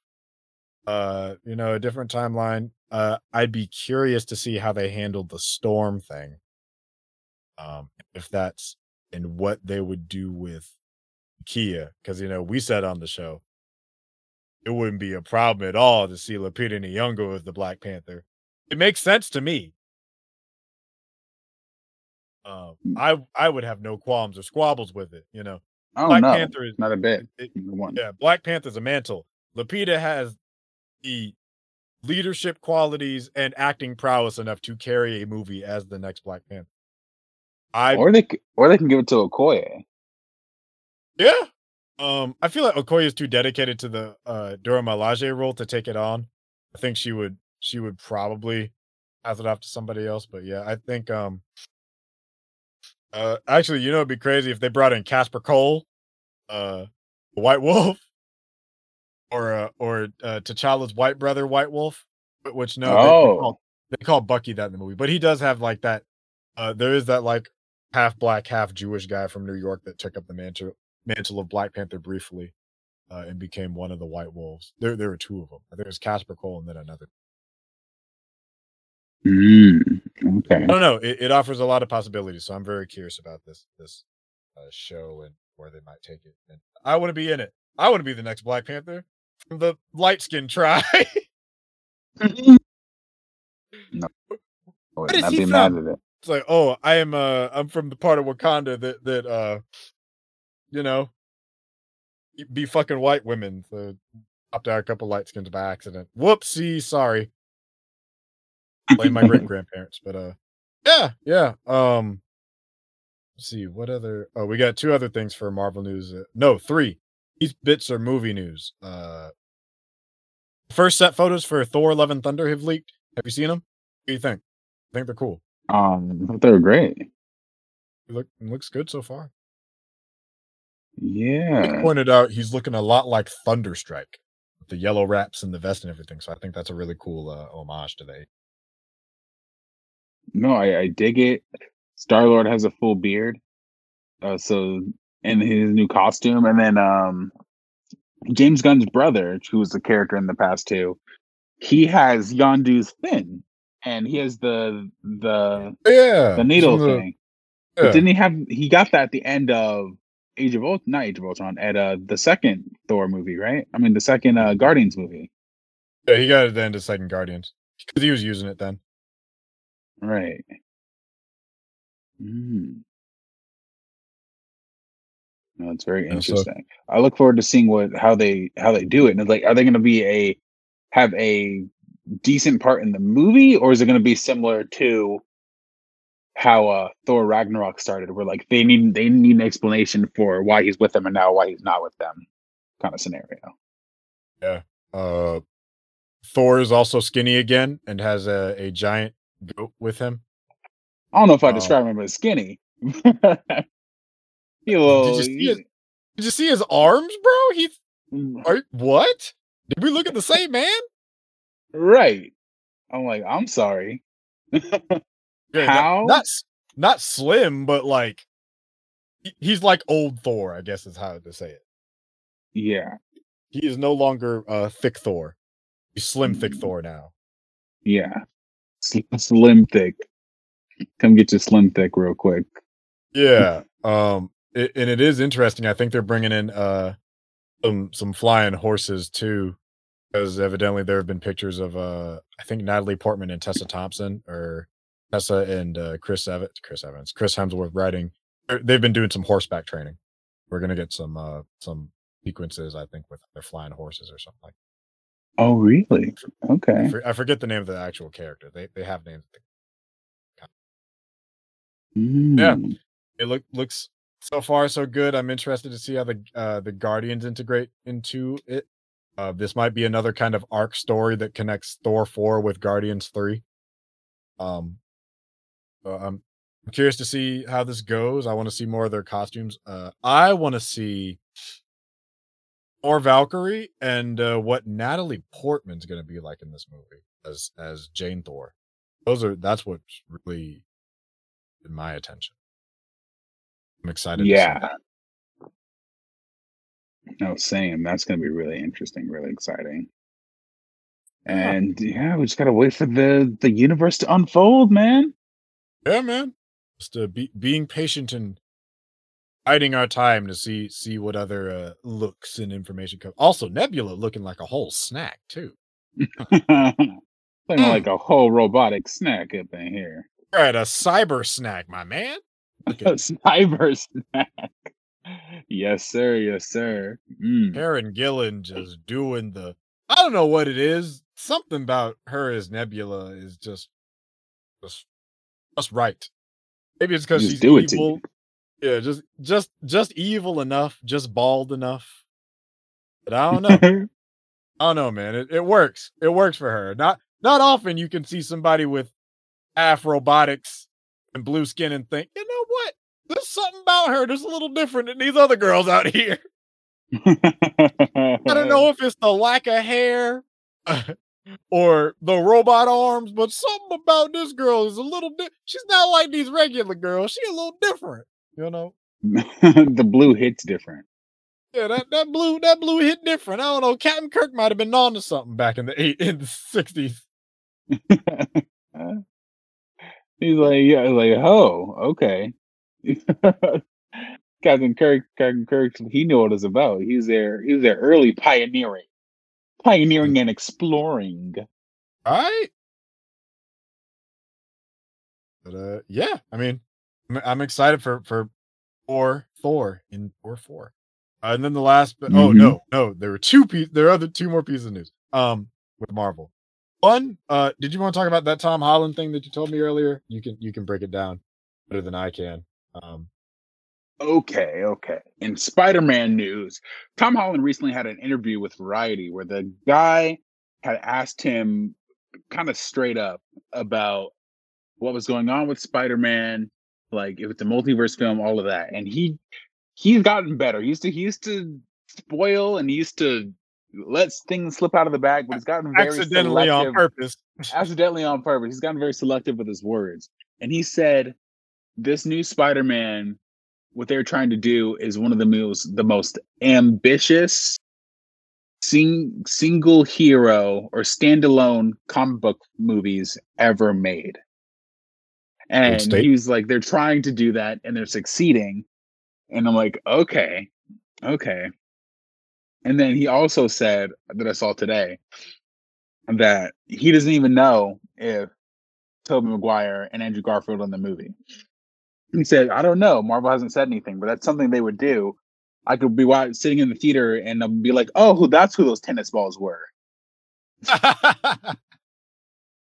uh yeah i mean um it, it, here's this is either one of two things either he does know and uh he's he's being coy about it, which I think that's honestly the the true merit of these Marvel actors is they know when to shut up. Like I know they talk about Tom fucking up in the past. There's a part of me that thinks that that was like accidentally on purpose as like a publicity move. Like, oh no, I accidentally showed this title for the next movie. Guess that's just gonna generate buzz. Oh well, like I think maybe the first two times there were fuck ups, but after that, I think that Kevin was like, "Do that again." Our stocks Say one more time. Our stocks rose because you fucked up on Instagram. You know. Um, I think this go round, either he does know and he's playing coy, or he legitimately doesn't know, which is also fine by me. Because here's the thing: if they show up, eh, it, eh, there's a part of me that that's always gonna have that doubt, no matter how much we see these leaks or even these set photos. I never believe anything till I sit down and watch it for myself. Fucking Evan right. Peters thing. Perfect example. We talked about it last week. Saw a straight up picture. I did not believe it till I sat my happy hips down this morning and watched it. I did, and I freaked out because I couldn't believe it. So even if they could show me pictures of Tom, Andrew, and Tobey on set high fiving in their suits, I still wouldn't fully believe it till I saw that shit on screen. Be like, ah, that's Photoshop. Oslogic could have did that shit. We don't know. Right. We don't know. The internet's like crazy that, these days. Yeah, because it's like they could lie and cut him out the movie, and it's just Tom the whole time, and we've been deceived. Like I, I, I'm, I'm skeptical, but you know, if they are, if they are there, uh, cool. If they're not there, also cool. Now, him saying it's the most ambitious, but which of course you got to be a little bit hyperbolic to drive up interest, but that is a uh, bold statement to make about a film. Uh, because I guess if what we're hearing is true, it might be next to maybe Doctor Strange, and, and we don't know what the fuck they're doing with that. That shit has been hush hush since Sam Raimi uh, took over the directing role. We don't know what they're doing at all with that. But yeah, I mean, potentially introducing, you know, I know last week we talked about all those potential uh, spoilers and whatnot. Uh, yeah, if they do do some of those things, I guess in terms of single character focused films, it might be the most ambitious. I know I sound skeptical saying that, but like I'm thinking of what you can compare it to, and I don't think there's really a comparison aside from maybe Into the Spider Verse, um, which again, it's another Spider Man property. So, uh, like even Crisis on Infinite Earths wasn't. It was fun, but I don't think it'll. Uh, I don't think Crisis fully hit. Uh, what like Spider Man could, you know? Mm, like you're, you're right. talking about three entirely different generations of Spider Man and we have grown up with all three of them. Mm-hmm. Um, in comparison to the Arrowverse, which was hopping between TV shows and one movie cameo. oh, two movie cameos. Uh, and and they didn't even do that the full justice that I think they deserved. So that's why I think that though that one is cool, uh, it ultimately may not hold as much weight as Tobey, Andrew, and Tom like Grant Gustin meeting Ezra Miller, as much as I don't like Ezra Miller's Flash, that's insanely cool for them to pull off. But Tobey, Tom, and Andrew, people have been talking about, we've been talking about this since we were at the channel that won't be named on my show. Right. That's how long we've been talking about this shit. Yeah, man. Like, this is like, like been highly anticipated, like fan fan service to like the max. I didn't think that actually ever do it, but here, lo and behold, nothing confirmed, but I think it's happening. Because I feel like there's too much anticipation, too many rumors from too many, too many different sources for it not to be true. And uh, apparently, a, a leak came, an alleged, a tweet came out from a uh, DoorDash employee saying he just delivered food to Andrew Garfield, Atlanta, and people are like, "Holy shit, he's on the set!" Uh,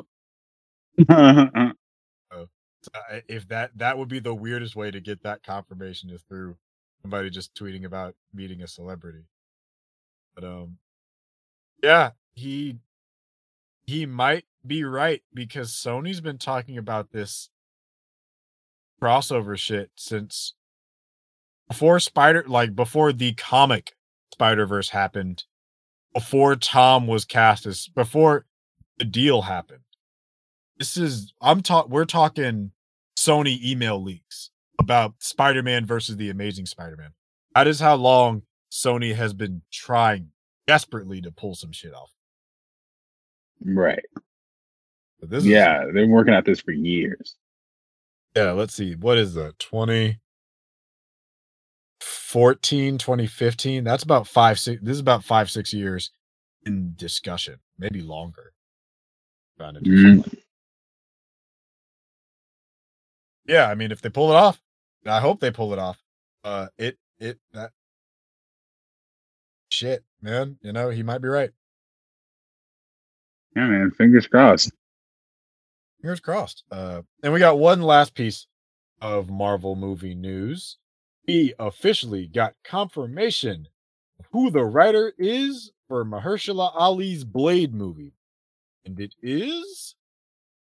I'm going to try and say this name right.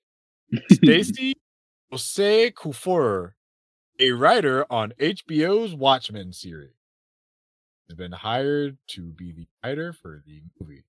I don't believe we have a director as of yet.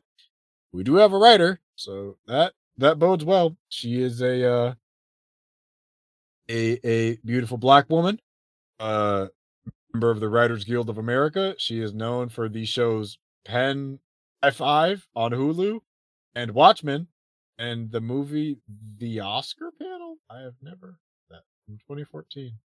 Um, let me see. Is that a is that an indie movie? The Oscar Mm, Panel. never heard of it. Oh no, she was in it. She was a cast member. Oh, okay. Okay, Interesting. looks like a like a. I think it's an improv short. Yeah, it is. It's an improv short. Uh, okay, so she she's an actor and a writer. Um, let me see if it. I think it actually her LinkedIn came up of all things But I- as I Google her. Um, I mean, I I, I trust her as a. Okay, so she's an actress and a playwright. So it's not like she's you know writing. Graduated from NYU, fan drama. Interesting. Um, I I'm curious how they found this talent. Very curious. yeah. What her Instagram says. But she got a small following too. Only only twenty five hundred followers. Oh, Very yeah, very better small. follow her now. Well, before she blow up. right? Uh what episode did she write of Watch? I'm wondering. She because she has a post about it. Um and how she got approached by oh, I think she got approached by Lindelof to to do Watchmen. Oh, she's talking about how like she she was overwhelmed and cried and proud as you know, a black female playwright, which I think is great. Um I oh, think that's it- amazing. Oh yeah. I'm interested in uh in the narrative that she's to create because what I've been very curious of is um do you remember when they were going to bring back Blade for a solo comic and the premise was him teaching his daughter to be a vampire hunter? Uh but it wound up getting canceled partially due to the backlash because it was a white writer. Um, no, like- I have no. It's from like Memory 2015. It was really cool. Oh shit! I'm sorry. What? I'm looking at her writing credits. She's doing a, a Binti, which is an adaptation of, of a book. I think a futuristic book. And Nnedi Okorafor, who has written for Marvel before, is the writer of this novel Binti. I've been very curious about her writing. Uh, so evidently, she's also writing the Binti adaptation. She's written for the TV series Run, uh, the TV series Hunters, and she was a story editor for Watchmen, and she wrote Which one did she write? Uh, Mm. oh, in almost religious awe. Which episode is that? That is. I think it's the first episode. Uh, no, that is. Angela undergoes an unconventional treatment. Laurie chases down a lead. The smartest man in the world delivers a stunning defense of his past actions. Uh, uh, fucking hell! What episode is that? Hold on, let me look it up as well. I'm, I'm looking it up on IMDb. That is, episode seven. yeah, the one So with the- the uh, uh when she's Oh, maybe it's the one where. Yeah, so it's not the one where she trips out. No, that's the No, one no. after she trips out. So after Yes, she that- she comes to from the dream. Yes. So that is that is the episode that this young lady wrote. Uh, oh, she's wrote one episode of Pen I Five. She's but she was a story editor for Watchmen. Okay, so she did still play a pretty significant role there. She's a story editor for Hunters. She's executive story editor for Run. So this is a pretty. It's not a. This is a strong, strong uh set list. Um, she's acted in Pen I Five, Accountability Partners, Oscar panel. Uh, yeah. Okay not a, not a bad you know not bad. I'm i'm, I'm curious but yeah uh, I, I was bringing up that that comic is i'm wondering if she's gonna pull from uh any of, that abandoned uh run for any ideas because i thought it was a really really cool concept and i think exploring the dynamic of a a uh i guess you could say a superhero family from the perspective of a black man and his daughter, I think that that could be a really interesting premise because that's not something we've really seen before. Is you know a positive dynamic with a father and daughter uh, regarding being heroes. I think that could make for something very interesting. Isn't that what Black Lightning does? Oh shit, you right. oh wait, no, no, no, his, no, no. His wife is still in the picture, or ex-wife. She's still around, but I mean, just a, a single father, I guess. He is a single father, technically, right? Or did they Yeah, get back but- together? Just I a fam, a, a, a back, a black family of superheroes. But I get what you're getting at. I get what you're getting. Yeah. at. But it's it can still be it can still be really cool if that's the route that they had to go. with. Yeah. Um, but I don't know. I'm I'm curious the the story that he's you know gonna make uh with it, and if he's gonna pull from any of that, or if she's gonna pull from any of the other runs or stuff like that. Mm. I'll I'll, send you the, the the picture. But I mean, how do you feel? Uh, I don't know her from many things other than Watchmen. Well, I think it's cool, you know. If that's your writing credit on Watchmen, Watchmen's a great show. It's not a bad place to start, not a or not a bad credit to have. So yeah, I can't really judge because I haven't seen too many of her other work, and like I think when we get closer to them actually filming, we just see how Blade turns out to be. I think that's when I'll start to get excited, excitement, because I don't think just news about a writer who isn't necessarily established does anything for me as of yet. So we'll just have to see how that goes. Yeah, I'm a I and you know remain open minded. I'm excited for Blade. Uh, curious to to see what she'll bring to it. Yeah. Likewise. Yeah. So let's move on. We finally made it through the through the tundras of Marvel news because they just decided you're going to see everything this week. Uh, to a bit of Transformers news, and it's actually interesting to me because it may make me return to the franchise. I know everybody loved Bumblebee. I never sat down and saw it. I heard it was very G1. Now I may have to see it. Uh, other than the fact that you know it it it sounded like a very entertaining. Apparently, you're getting Mm. information about the uh, follow up called Transformers Beast Alliance is the working title and we got some uh some story details as well.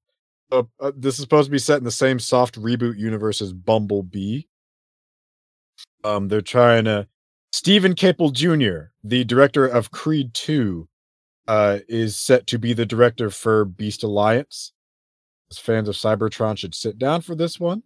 We have a new report that promises to. Tra- and this is coming from the Illuminerdi and a couple other outlets. Uh, Illuminati. That's great. yeah. Uh, so Caple has secured the job to be the director. They're looking to begin shooting in either late spring or early summer. Um, Beast Alliance takes place in the Bumblebee timeline and will be set in the 1990s. Film will have the flavor of a heist film that will span from Brooklyn to South America. They're Mm. currently looking to cast either an African American or Latino actor in his early to mid 20s for the role. So we both should go out and try to find this. Uh, we are we are we are very much those. Um, along with a female co-lead as old or even slightly older who can pass for a native New Yorker. Uh, I have a friend in mind. I wonder if she can. I probably can. Unfortunately, Mhm. they were unable to get a double confirmation of what Transformer robot characters are slated to appear. However, uh, fans of the 90s show Beast Wars, they have something to kind of look forward to with the name like Beast Alliance. It kind of invokes a lot of memories of a, a very classic, if if not dated, uh, Transformers uh, TV show. Obi-Wan Kenobi's Joby Harold has taken over scripting duties from uh, Ken Nolan.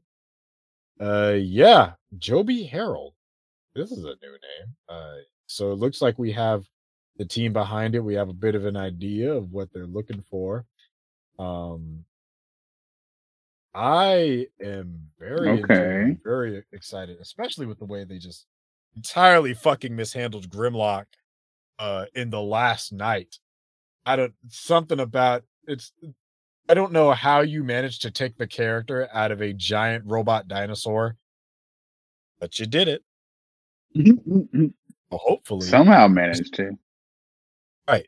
So uh hopefully. Have you seen Transformers Beast Wars before? Uh, I have not. I don't believe so. No. It's fucking nuts. Uh um I so I I did not it wasn't the Transformers that I grew up with. I grew up with Armada and Cybertron when I was a kid. Uh and those Same. were- Those are the ones that the anime ones. Uh so Beast Wars was like right before that. And it was all CGI. And the uh, what I do remember, I didn't watch the show.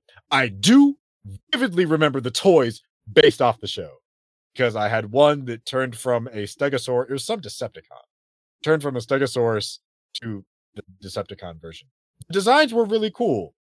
Um, I think uh Megatron turns into a T Rex, and Optimus Prime turns into a gorilla. Which, if that's what they're doing, this is gonna be a fun time. Um, that is pretty cool. I hope it's a just- doing. just Google the pictures from Beast Wars. Yeah, Megatron is uh, can turn into a T Rex. That's Oh. enough said. I love that. Please do that. that's that's all you need. And there's like uh falcons and shit. Like, I just um the, the CGI is a little dated, but I apparently a lot of people have fine. God damn, three seasons. Show had three seasons, dude. From ninety six to ninety nine. Mm. Wow. It, it had a sequel series, Beast Machines, Transformers. Um, Optimus Primal, that was the name. Optimus Primal. I love that. Yeah, and I think that the, the Cheetor, Tiger Hawk, Tigatron, Unicron showed up. Airazor, Rat Hmm. Trap, Silver Bolt, Inox. These names are gangster as hell. Okay. Black Arachnia, Terrorsaur, Tarantulas, Scorponok. Bro, these names are fire, man. I Scorponok. uh if if they're pulling from Beast Wars, this movie might be lit. Like if if they do end up going full Beast Wars and we're getting like fucking Optimus Primal, uh with Optimus Prime turning into a giant robot gorilla.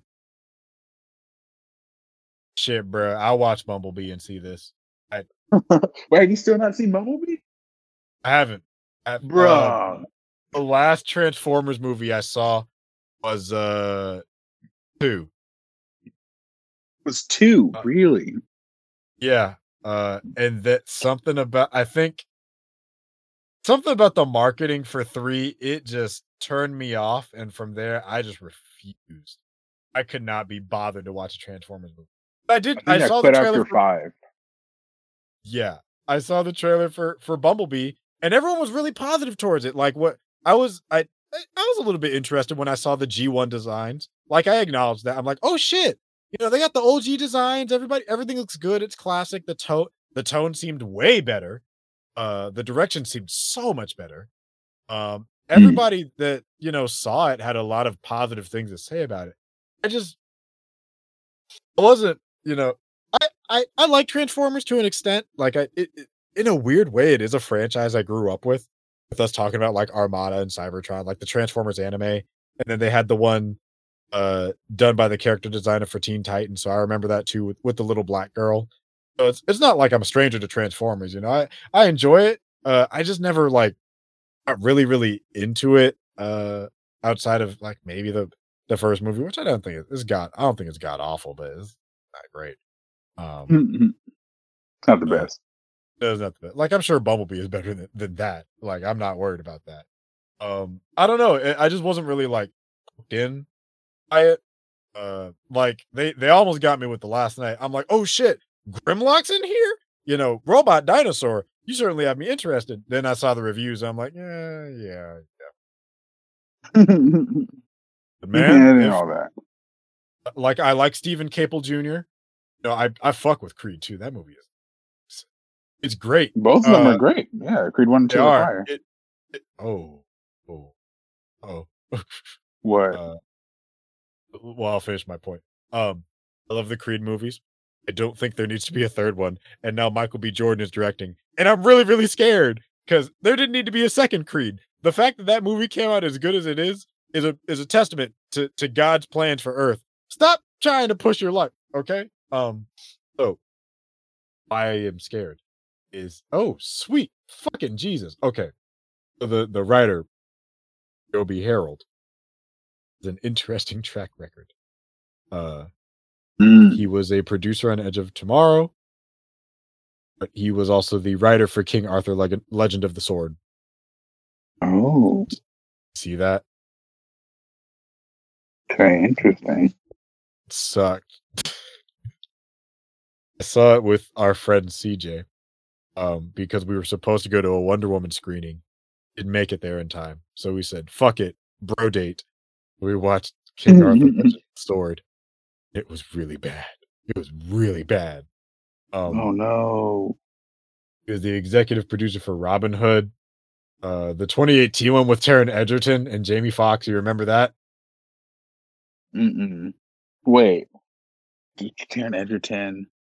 And who Jamie was it? mean, Oh, they- that that Robin Hood one? they tried to do with there was like kind of steampunky.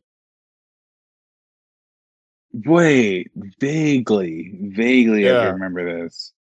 Yeah, because no one saw it. Um, he executive produced that. Executive produced John Wick Chapter Three. He's a writer. No, yeah, he's a writer for Zack Snyder's upcoming Army of the Dead. He's, uh, and it has him for the writer for. It says the Transformers. Uh, I'm guessing that's this one. And then he's producing like one, two, three, four, five, six, seven, eight, nine, ten. 10 upcoming movies, including an I Am Legend reboot and Space Mountain and a Space Invaders movie. What? This this man and he he was an executive producer for Underground. And he's also one of the writers for Kenobi. This man's back cat track record of filmography is stressing me out. Man. The fuck? Wait, wait, wait, wait. Side What? note. Did you know that Terrence Howard, Jessica Alba, and Hayden Christensen were in a movie together that he wrote and directed?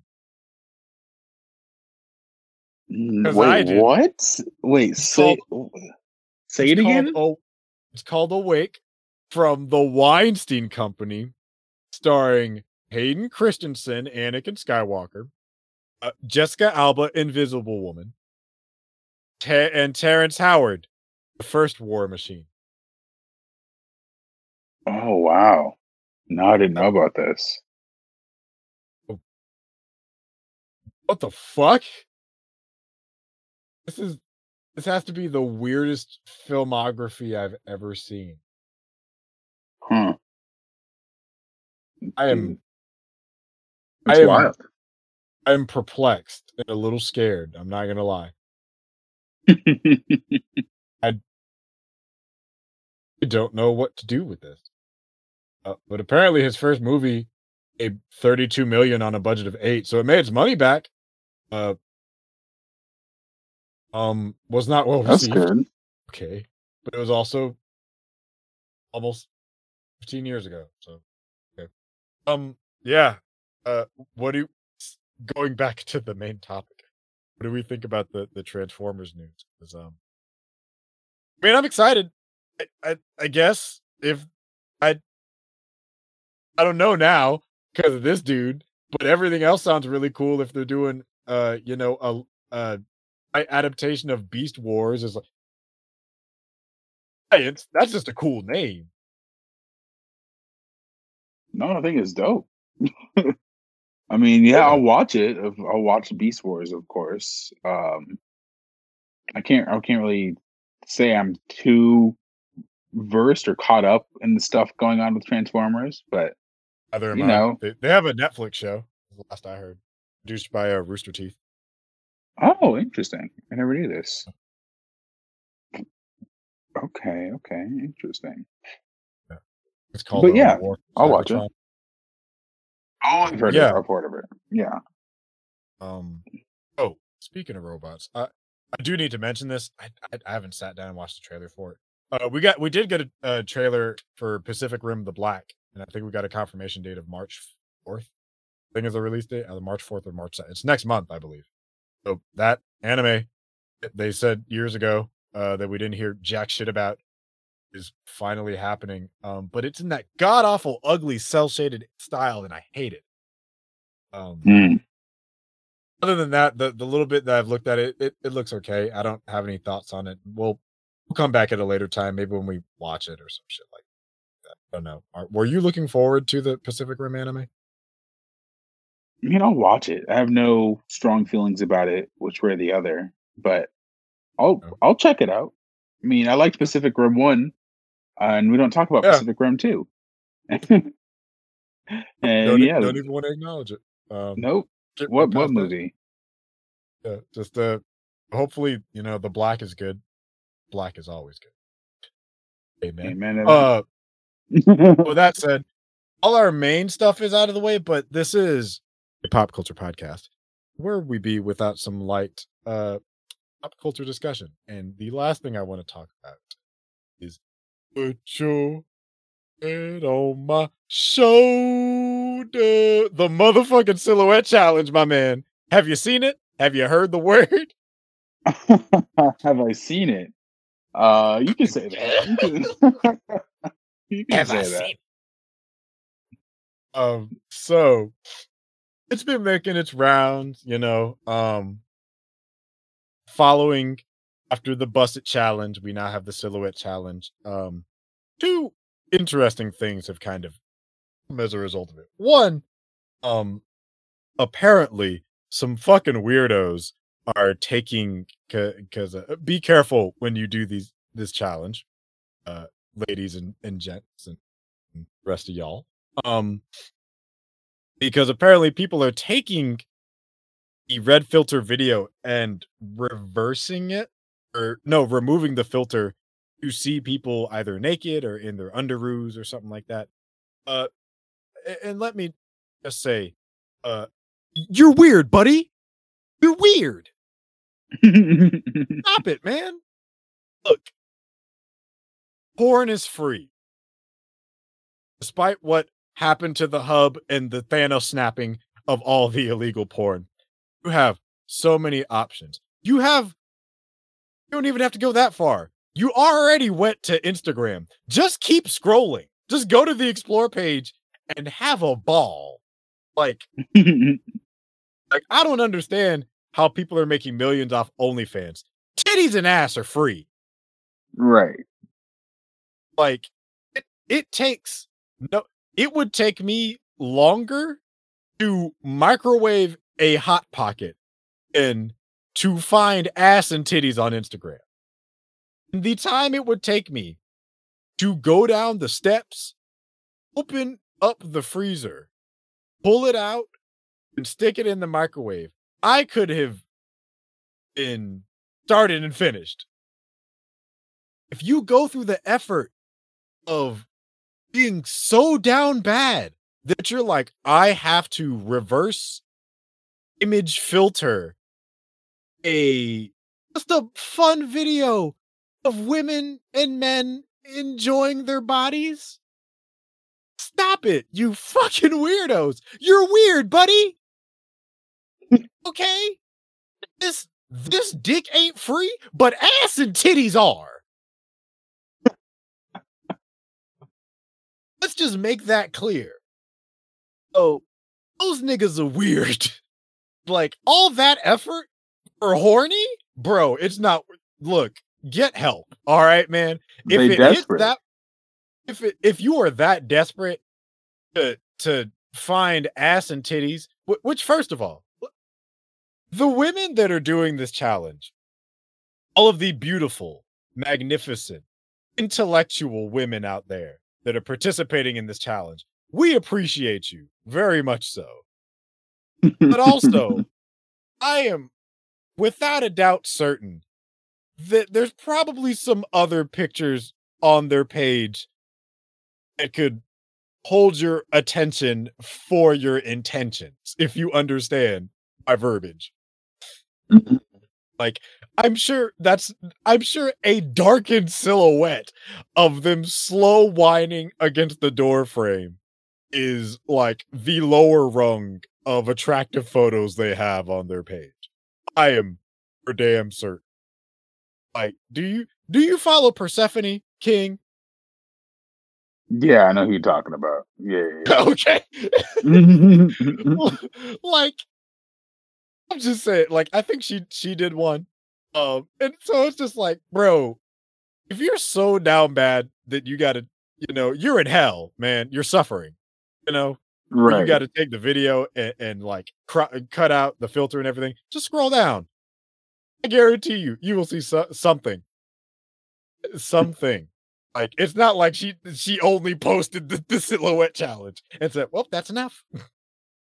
I'm not gonna show anything else. Like, no, you know, I, I am very, I am very much a a you know, sex positive person. If you want to show your body of age and consent, show your body. If you want to be more conservative, be more conservative. Which leads me into my next point.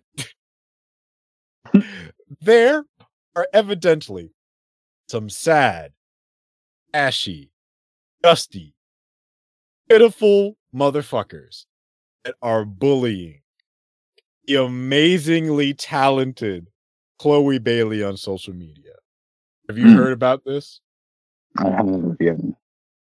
Shameful. So, it's it's tragic. So, if you do not know, uh, unfortunately, you may be under a rock. But Chloe and Halle are a sister duo of uh, extremely talented, uh, Grammy nominated, uh, Beyonce protege, uh, multi instrumental, multi instrumental, uh, multi talented. Like they act, they sing, they dance. Um, they uh they produce their own music. Uh, I believe they both know they make their own yeah they make their own beats. They can play piano guitar they can sing uh like i love their music. They're amazingly talented. It's uh it's like somewhere between beyonce and Janelle Monáe um, they're they're just super duper talented and and i really love their music. But evid- uh, but also recently they they've decided to begin developing their own individual identities as well because uh and people are, they, they've opened their own social media pages so like they still have their joint account but they also want to kind of cultivate their their own fan bases individually as well uh just because they're different people they have different personalities i think it's a good thing i think it's great for their marketing you know Halle is uh wor- working on that Little Mermaid movie that we have coming out from Disney that no one asked for, but you know, God bless her, she has the acting chops and the singing ability to, to pull it off. And Chloe, Chloe's dabbling with music. I think she's ta- uh, teasing a collaboration with Black, um, who's also really, really good at what he does as a as a singer and rapper and lyricist. Um, so she participated, in, and, you know, uh, between the sisters, I think they're both very beautiful. Chloe does have a, a little bit more figure well. to her. she, she has a she has she has a, a rather noticeably more curvaceous body. Um, mind you, both great looking. You know, if we're if we're talking about like objectivity here, they're both fine. Like, let's get that out the way now.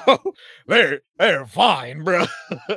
but um, that aside, you know, if you've ever seen Chloe perform, she's a little bit more willing to throw them legs out, uh, throw her hips around, you know, do some thrusts, do some pumps, throw a couple twerk moves in there. She'll kick that leg out. You know, she's a little bit more uh, aggressive and- comfortable in terms of how she moves her body. Uh, and so on her social media page, she did the Buss It Challenge. And in my opinion, she low key kind of won because goddamn, um, that thing was thanging. Uh, evidently, with her posting, you know, her Buss It Challenge, and I believe she participated in the Silhouette Challenge as well. No, no. Well, it was her own Silhouette Challenge, which was a choreography from, I think, a friend of hers set to um early in the morning when I think about you. Fuck you all the time, uh, by Jeremih. I had to remember the name of the song. Um, and and did you see it? I thought I sent it to you. the Buster Challenge, yeah, I saw it. Oh no, the silhouette one. I mean the busted challenge too. Um, maybe I didn't see her silhouette. I'll, I'll send it to you. But um, anyways, evidently, a lot of people on on social media, and unfortunately, a lot of women, I, I noticed, are very critical of uh of Chloe kind of embracing her body, feeling comfortable, feeling free to to dance. And you know, I, think Ryan Davis brought up a really, and she wound up. She was on social media. Honestly, she was crying she was talking about how during quarantine she got really in touch with herself and her sensuality and her sexuality and her uh, spirituality and how she just is you know talk about how she's very nerdy and very and how she wanted to kind of cut loose and, and have fun which i think that's fair you know if you're an adult own as hell on social media you should be free to, to do what you want to do i do think ryan davis made a good point about uh social media and with growing a large following, there are going to be people that aren't exactly fond of what you do. And there were a lot of arguments kind of pushing the narrative of why is it always that? Because, like, if you look at their individual social media accounts, yeah, Chloe, I think, has a bigger following on her individual account than Halle does. Um, because Halle post like poetry, pictures of sky and cloud, and maybe a couple things of her working out. Or Halle, uh, I meant. Um, Chloe, you know, post her making beats, but also a little bit more of her being free, moving her body, dancing around and stuff like that, because that's how she expresses herself. So naturally, you know, a lot more people are probably going to gravitate just because of the nature of that content. I don't think that makes it right or wrong. It's just the the nature of the whole social media game and shit like that. It's like saying, you know, why don't we have more following as a podcast in comparison to like uh, a girl with an OnlyFans? Right. This is the nature of the game. this is the nature of the game. Um, and kind of the nature of her getting this larger following, which of course you're naturally going to draw criticism. I feel bad though. This is her first real exposure because all she's doing, and I think anyone on social media of legal and consenting age should have the right to be able to be, you know, comfortable and expressive. Like if if Lizzo can shake her whole ass cheeks and talk to her stomach and her underwear on social media and you know we salute her for it are y'all coming for this 22 year old young young woman who is also extremely talented who has made a great effort to make a name for herself a personality for herself a, a- an individuality for herself the time she tries to go out is people trying to kind of push the narrative of why is it that uh, I under I almost understand where the mentality comes from of people saying why is it that in order for black women to get greater attention in the media um that they have to be a little bit more sexualized or hypersexualized? Which i understand. I think what doesn't make that a strong argument is that chloe pointed out that no this is just how she is. This isn't her being inauthentic i think so i don't think Mm, it's not like nicki minaj first starting out where she has to sell her sexuality in a male dominated industry this isn't 2007 you know mhm. like uh Janelle Monáe walked so that we could get Chloe Haley doing the buss it challenge. If you if you kind of understand where I'm getting at. No, yeah, I, I completely do. Like I I'm not saying we're fully here there yet in terms of like the, balance of of women being recognized for their talent and stuff like that. But at the same time, it makes me frustrated and and disappointed to see a lot of people and a lot of women being critical of someone for being comfortable authentically and and under the misguidance of it being uh, inauthentic. Some People just like to shake ass. You know who I don't really see complaining about this? Not a goddamn man. I have seen not nary a male get on Instagram and say, "Hey, man, there's too much ass here."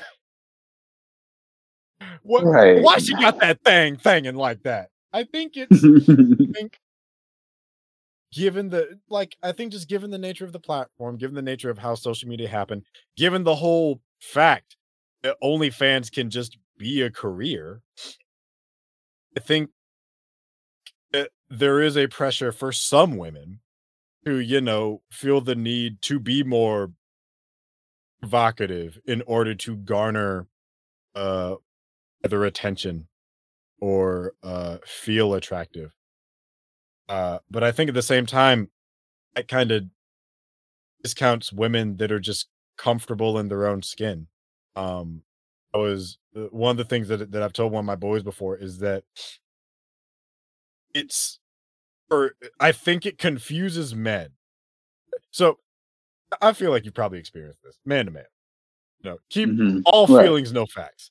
If you've been Okay. to a you've been to a club before and you've seen a group of girls where they're having fun, they're turn up, they're lit as shit, drinking drinks, and they're just throwing ass and they're twerking Right. and having a blast. But the minute a dude steps behind them, they're like, whoa, hey, get away from my friend, get away from Susie or Jessica or whatever. And you get confused because you're like, I thought it was an invitation. No, they're just having fun. hmm And so Right. I think it's confusing for us because, like, if we're going to a club, we're like, oh, we're it's usually an objective. That you'd be hard pressed to find a group of guys that go to a club just to dance. Um, so I think can be kind of still a little bit difficult for people to navigate the fact that some women's comfort is embracing their body in a manner that expressing themselves. Right. Exactly. Expressing their freedom. yeah, Yeah. expressing their freedom and sometimes that comes with their body uh and, and when i was talking about you know janelle monáe and like erykah badu walking so like women could run i mean it in the sense that they put their talent first you know hmm like when Yeah, i think of They let their work speak. exactly. And you know are there women out there whose work is sex work? For sure. But chloe bailey first and foremost is raw talent. I mean well not just raw but like built up talent. You know her and her sister have been grinding at this shit since they were like nine like adolescents Yeah. you know Yeah, they They're um, deserve the chance to explore themselves and who they want to be without the scrutiny. But you know, that just just that just comes with fame, you know, because everybody wants to Right. be in everyone else's business, and rather than focusing on themselves and like what how how that affects them, like what she does with her body has no effect on you. And I'm sure us two men talking about this thing is going to change so many minds. But oh absolutely Because if anybody knows about talking about women's body, it's two dudes on the internet. it's two straight dudes. Nobody knows women's bodies like men. right. So yeah, man, I feel like she should be able to do whatever she wants, and she is. She's living her best life. She's doing mm. what makes her happy, and people are gonna hate. There's always gonna be someone hating for something, you know, and that just right. that just comes with with success. And whoever has a problem with it, just follow her. You don't gotta you don't gotta look at it.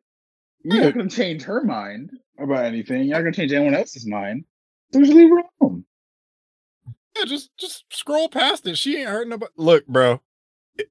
If your definition of freedom is showing ass, doing the silhouette challenge, dancing, having fun, living life, do that shit.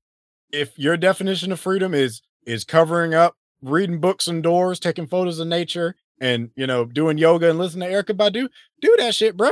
And if you feel like sharing that with social media, which inherently by its creation is to garner, you know, attention from other people and get interaction, and you should be free to do that shit as long like as long as you ain't hurting nobody and it's not you know outside the bounds of like realistically appropriate i don't see what the issue is i've no. look man i follow the uh one of the uh executive producers from the black dynamite tv show he also did a uh, black jesus and some work on the boondocks i've seen whole unbear orgies from this man's page. I don't know how he hasn't lost his shit.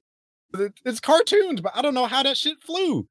Like I've seen people, you know, posting titties post surgery and shit like that. And like, did it bother me? No. But I mean, if that didn't bother me, and I've seen some weird shit on Instagram, you know, I feel like and it shouldn't be it shouldn't be as big of a deal as people are making out to be and it's it's a shame that this is a lesson that she does have to learn. But it's a shame that of all people, in such a manner that it had to be like executed like this. I'm like, she didn't deserve any of that smoke. But like, I it is a thing that she has to learn that you know, you just got to learn to to ignore people. So stay stay strong.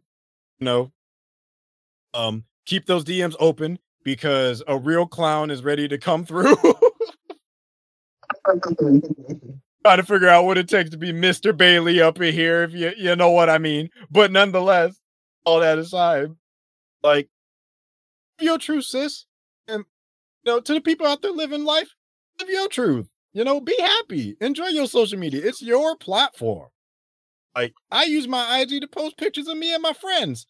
I also posted a picture of myself in a Meg Stallion cosplay. That shit made me feel comfortable. It might not have made other people feel comfortable, but shit, I was chilling. I had to right. drop out all my privates and shit. yeah, bro, live live your life. Make do what makes you what makes you happy, what makes you feel good. That's all you can do in this life, you know. And if the right. people that don't vibe with you and that don't don't support or don't don't like what you're doing, then they just, they just aren't your people, and that's okay. You don't need everyone to like you. You don't need everyone to like you, and if it's something that like, if somebody's existence really bothers you, bro, just scroll or just unfollow.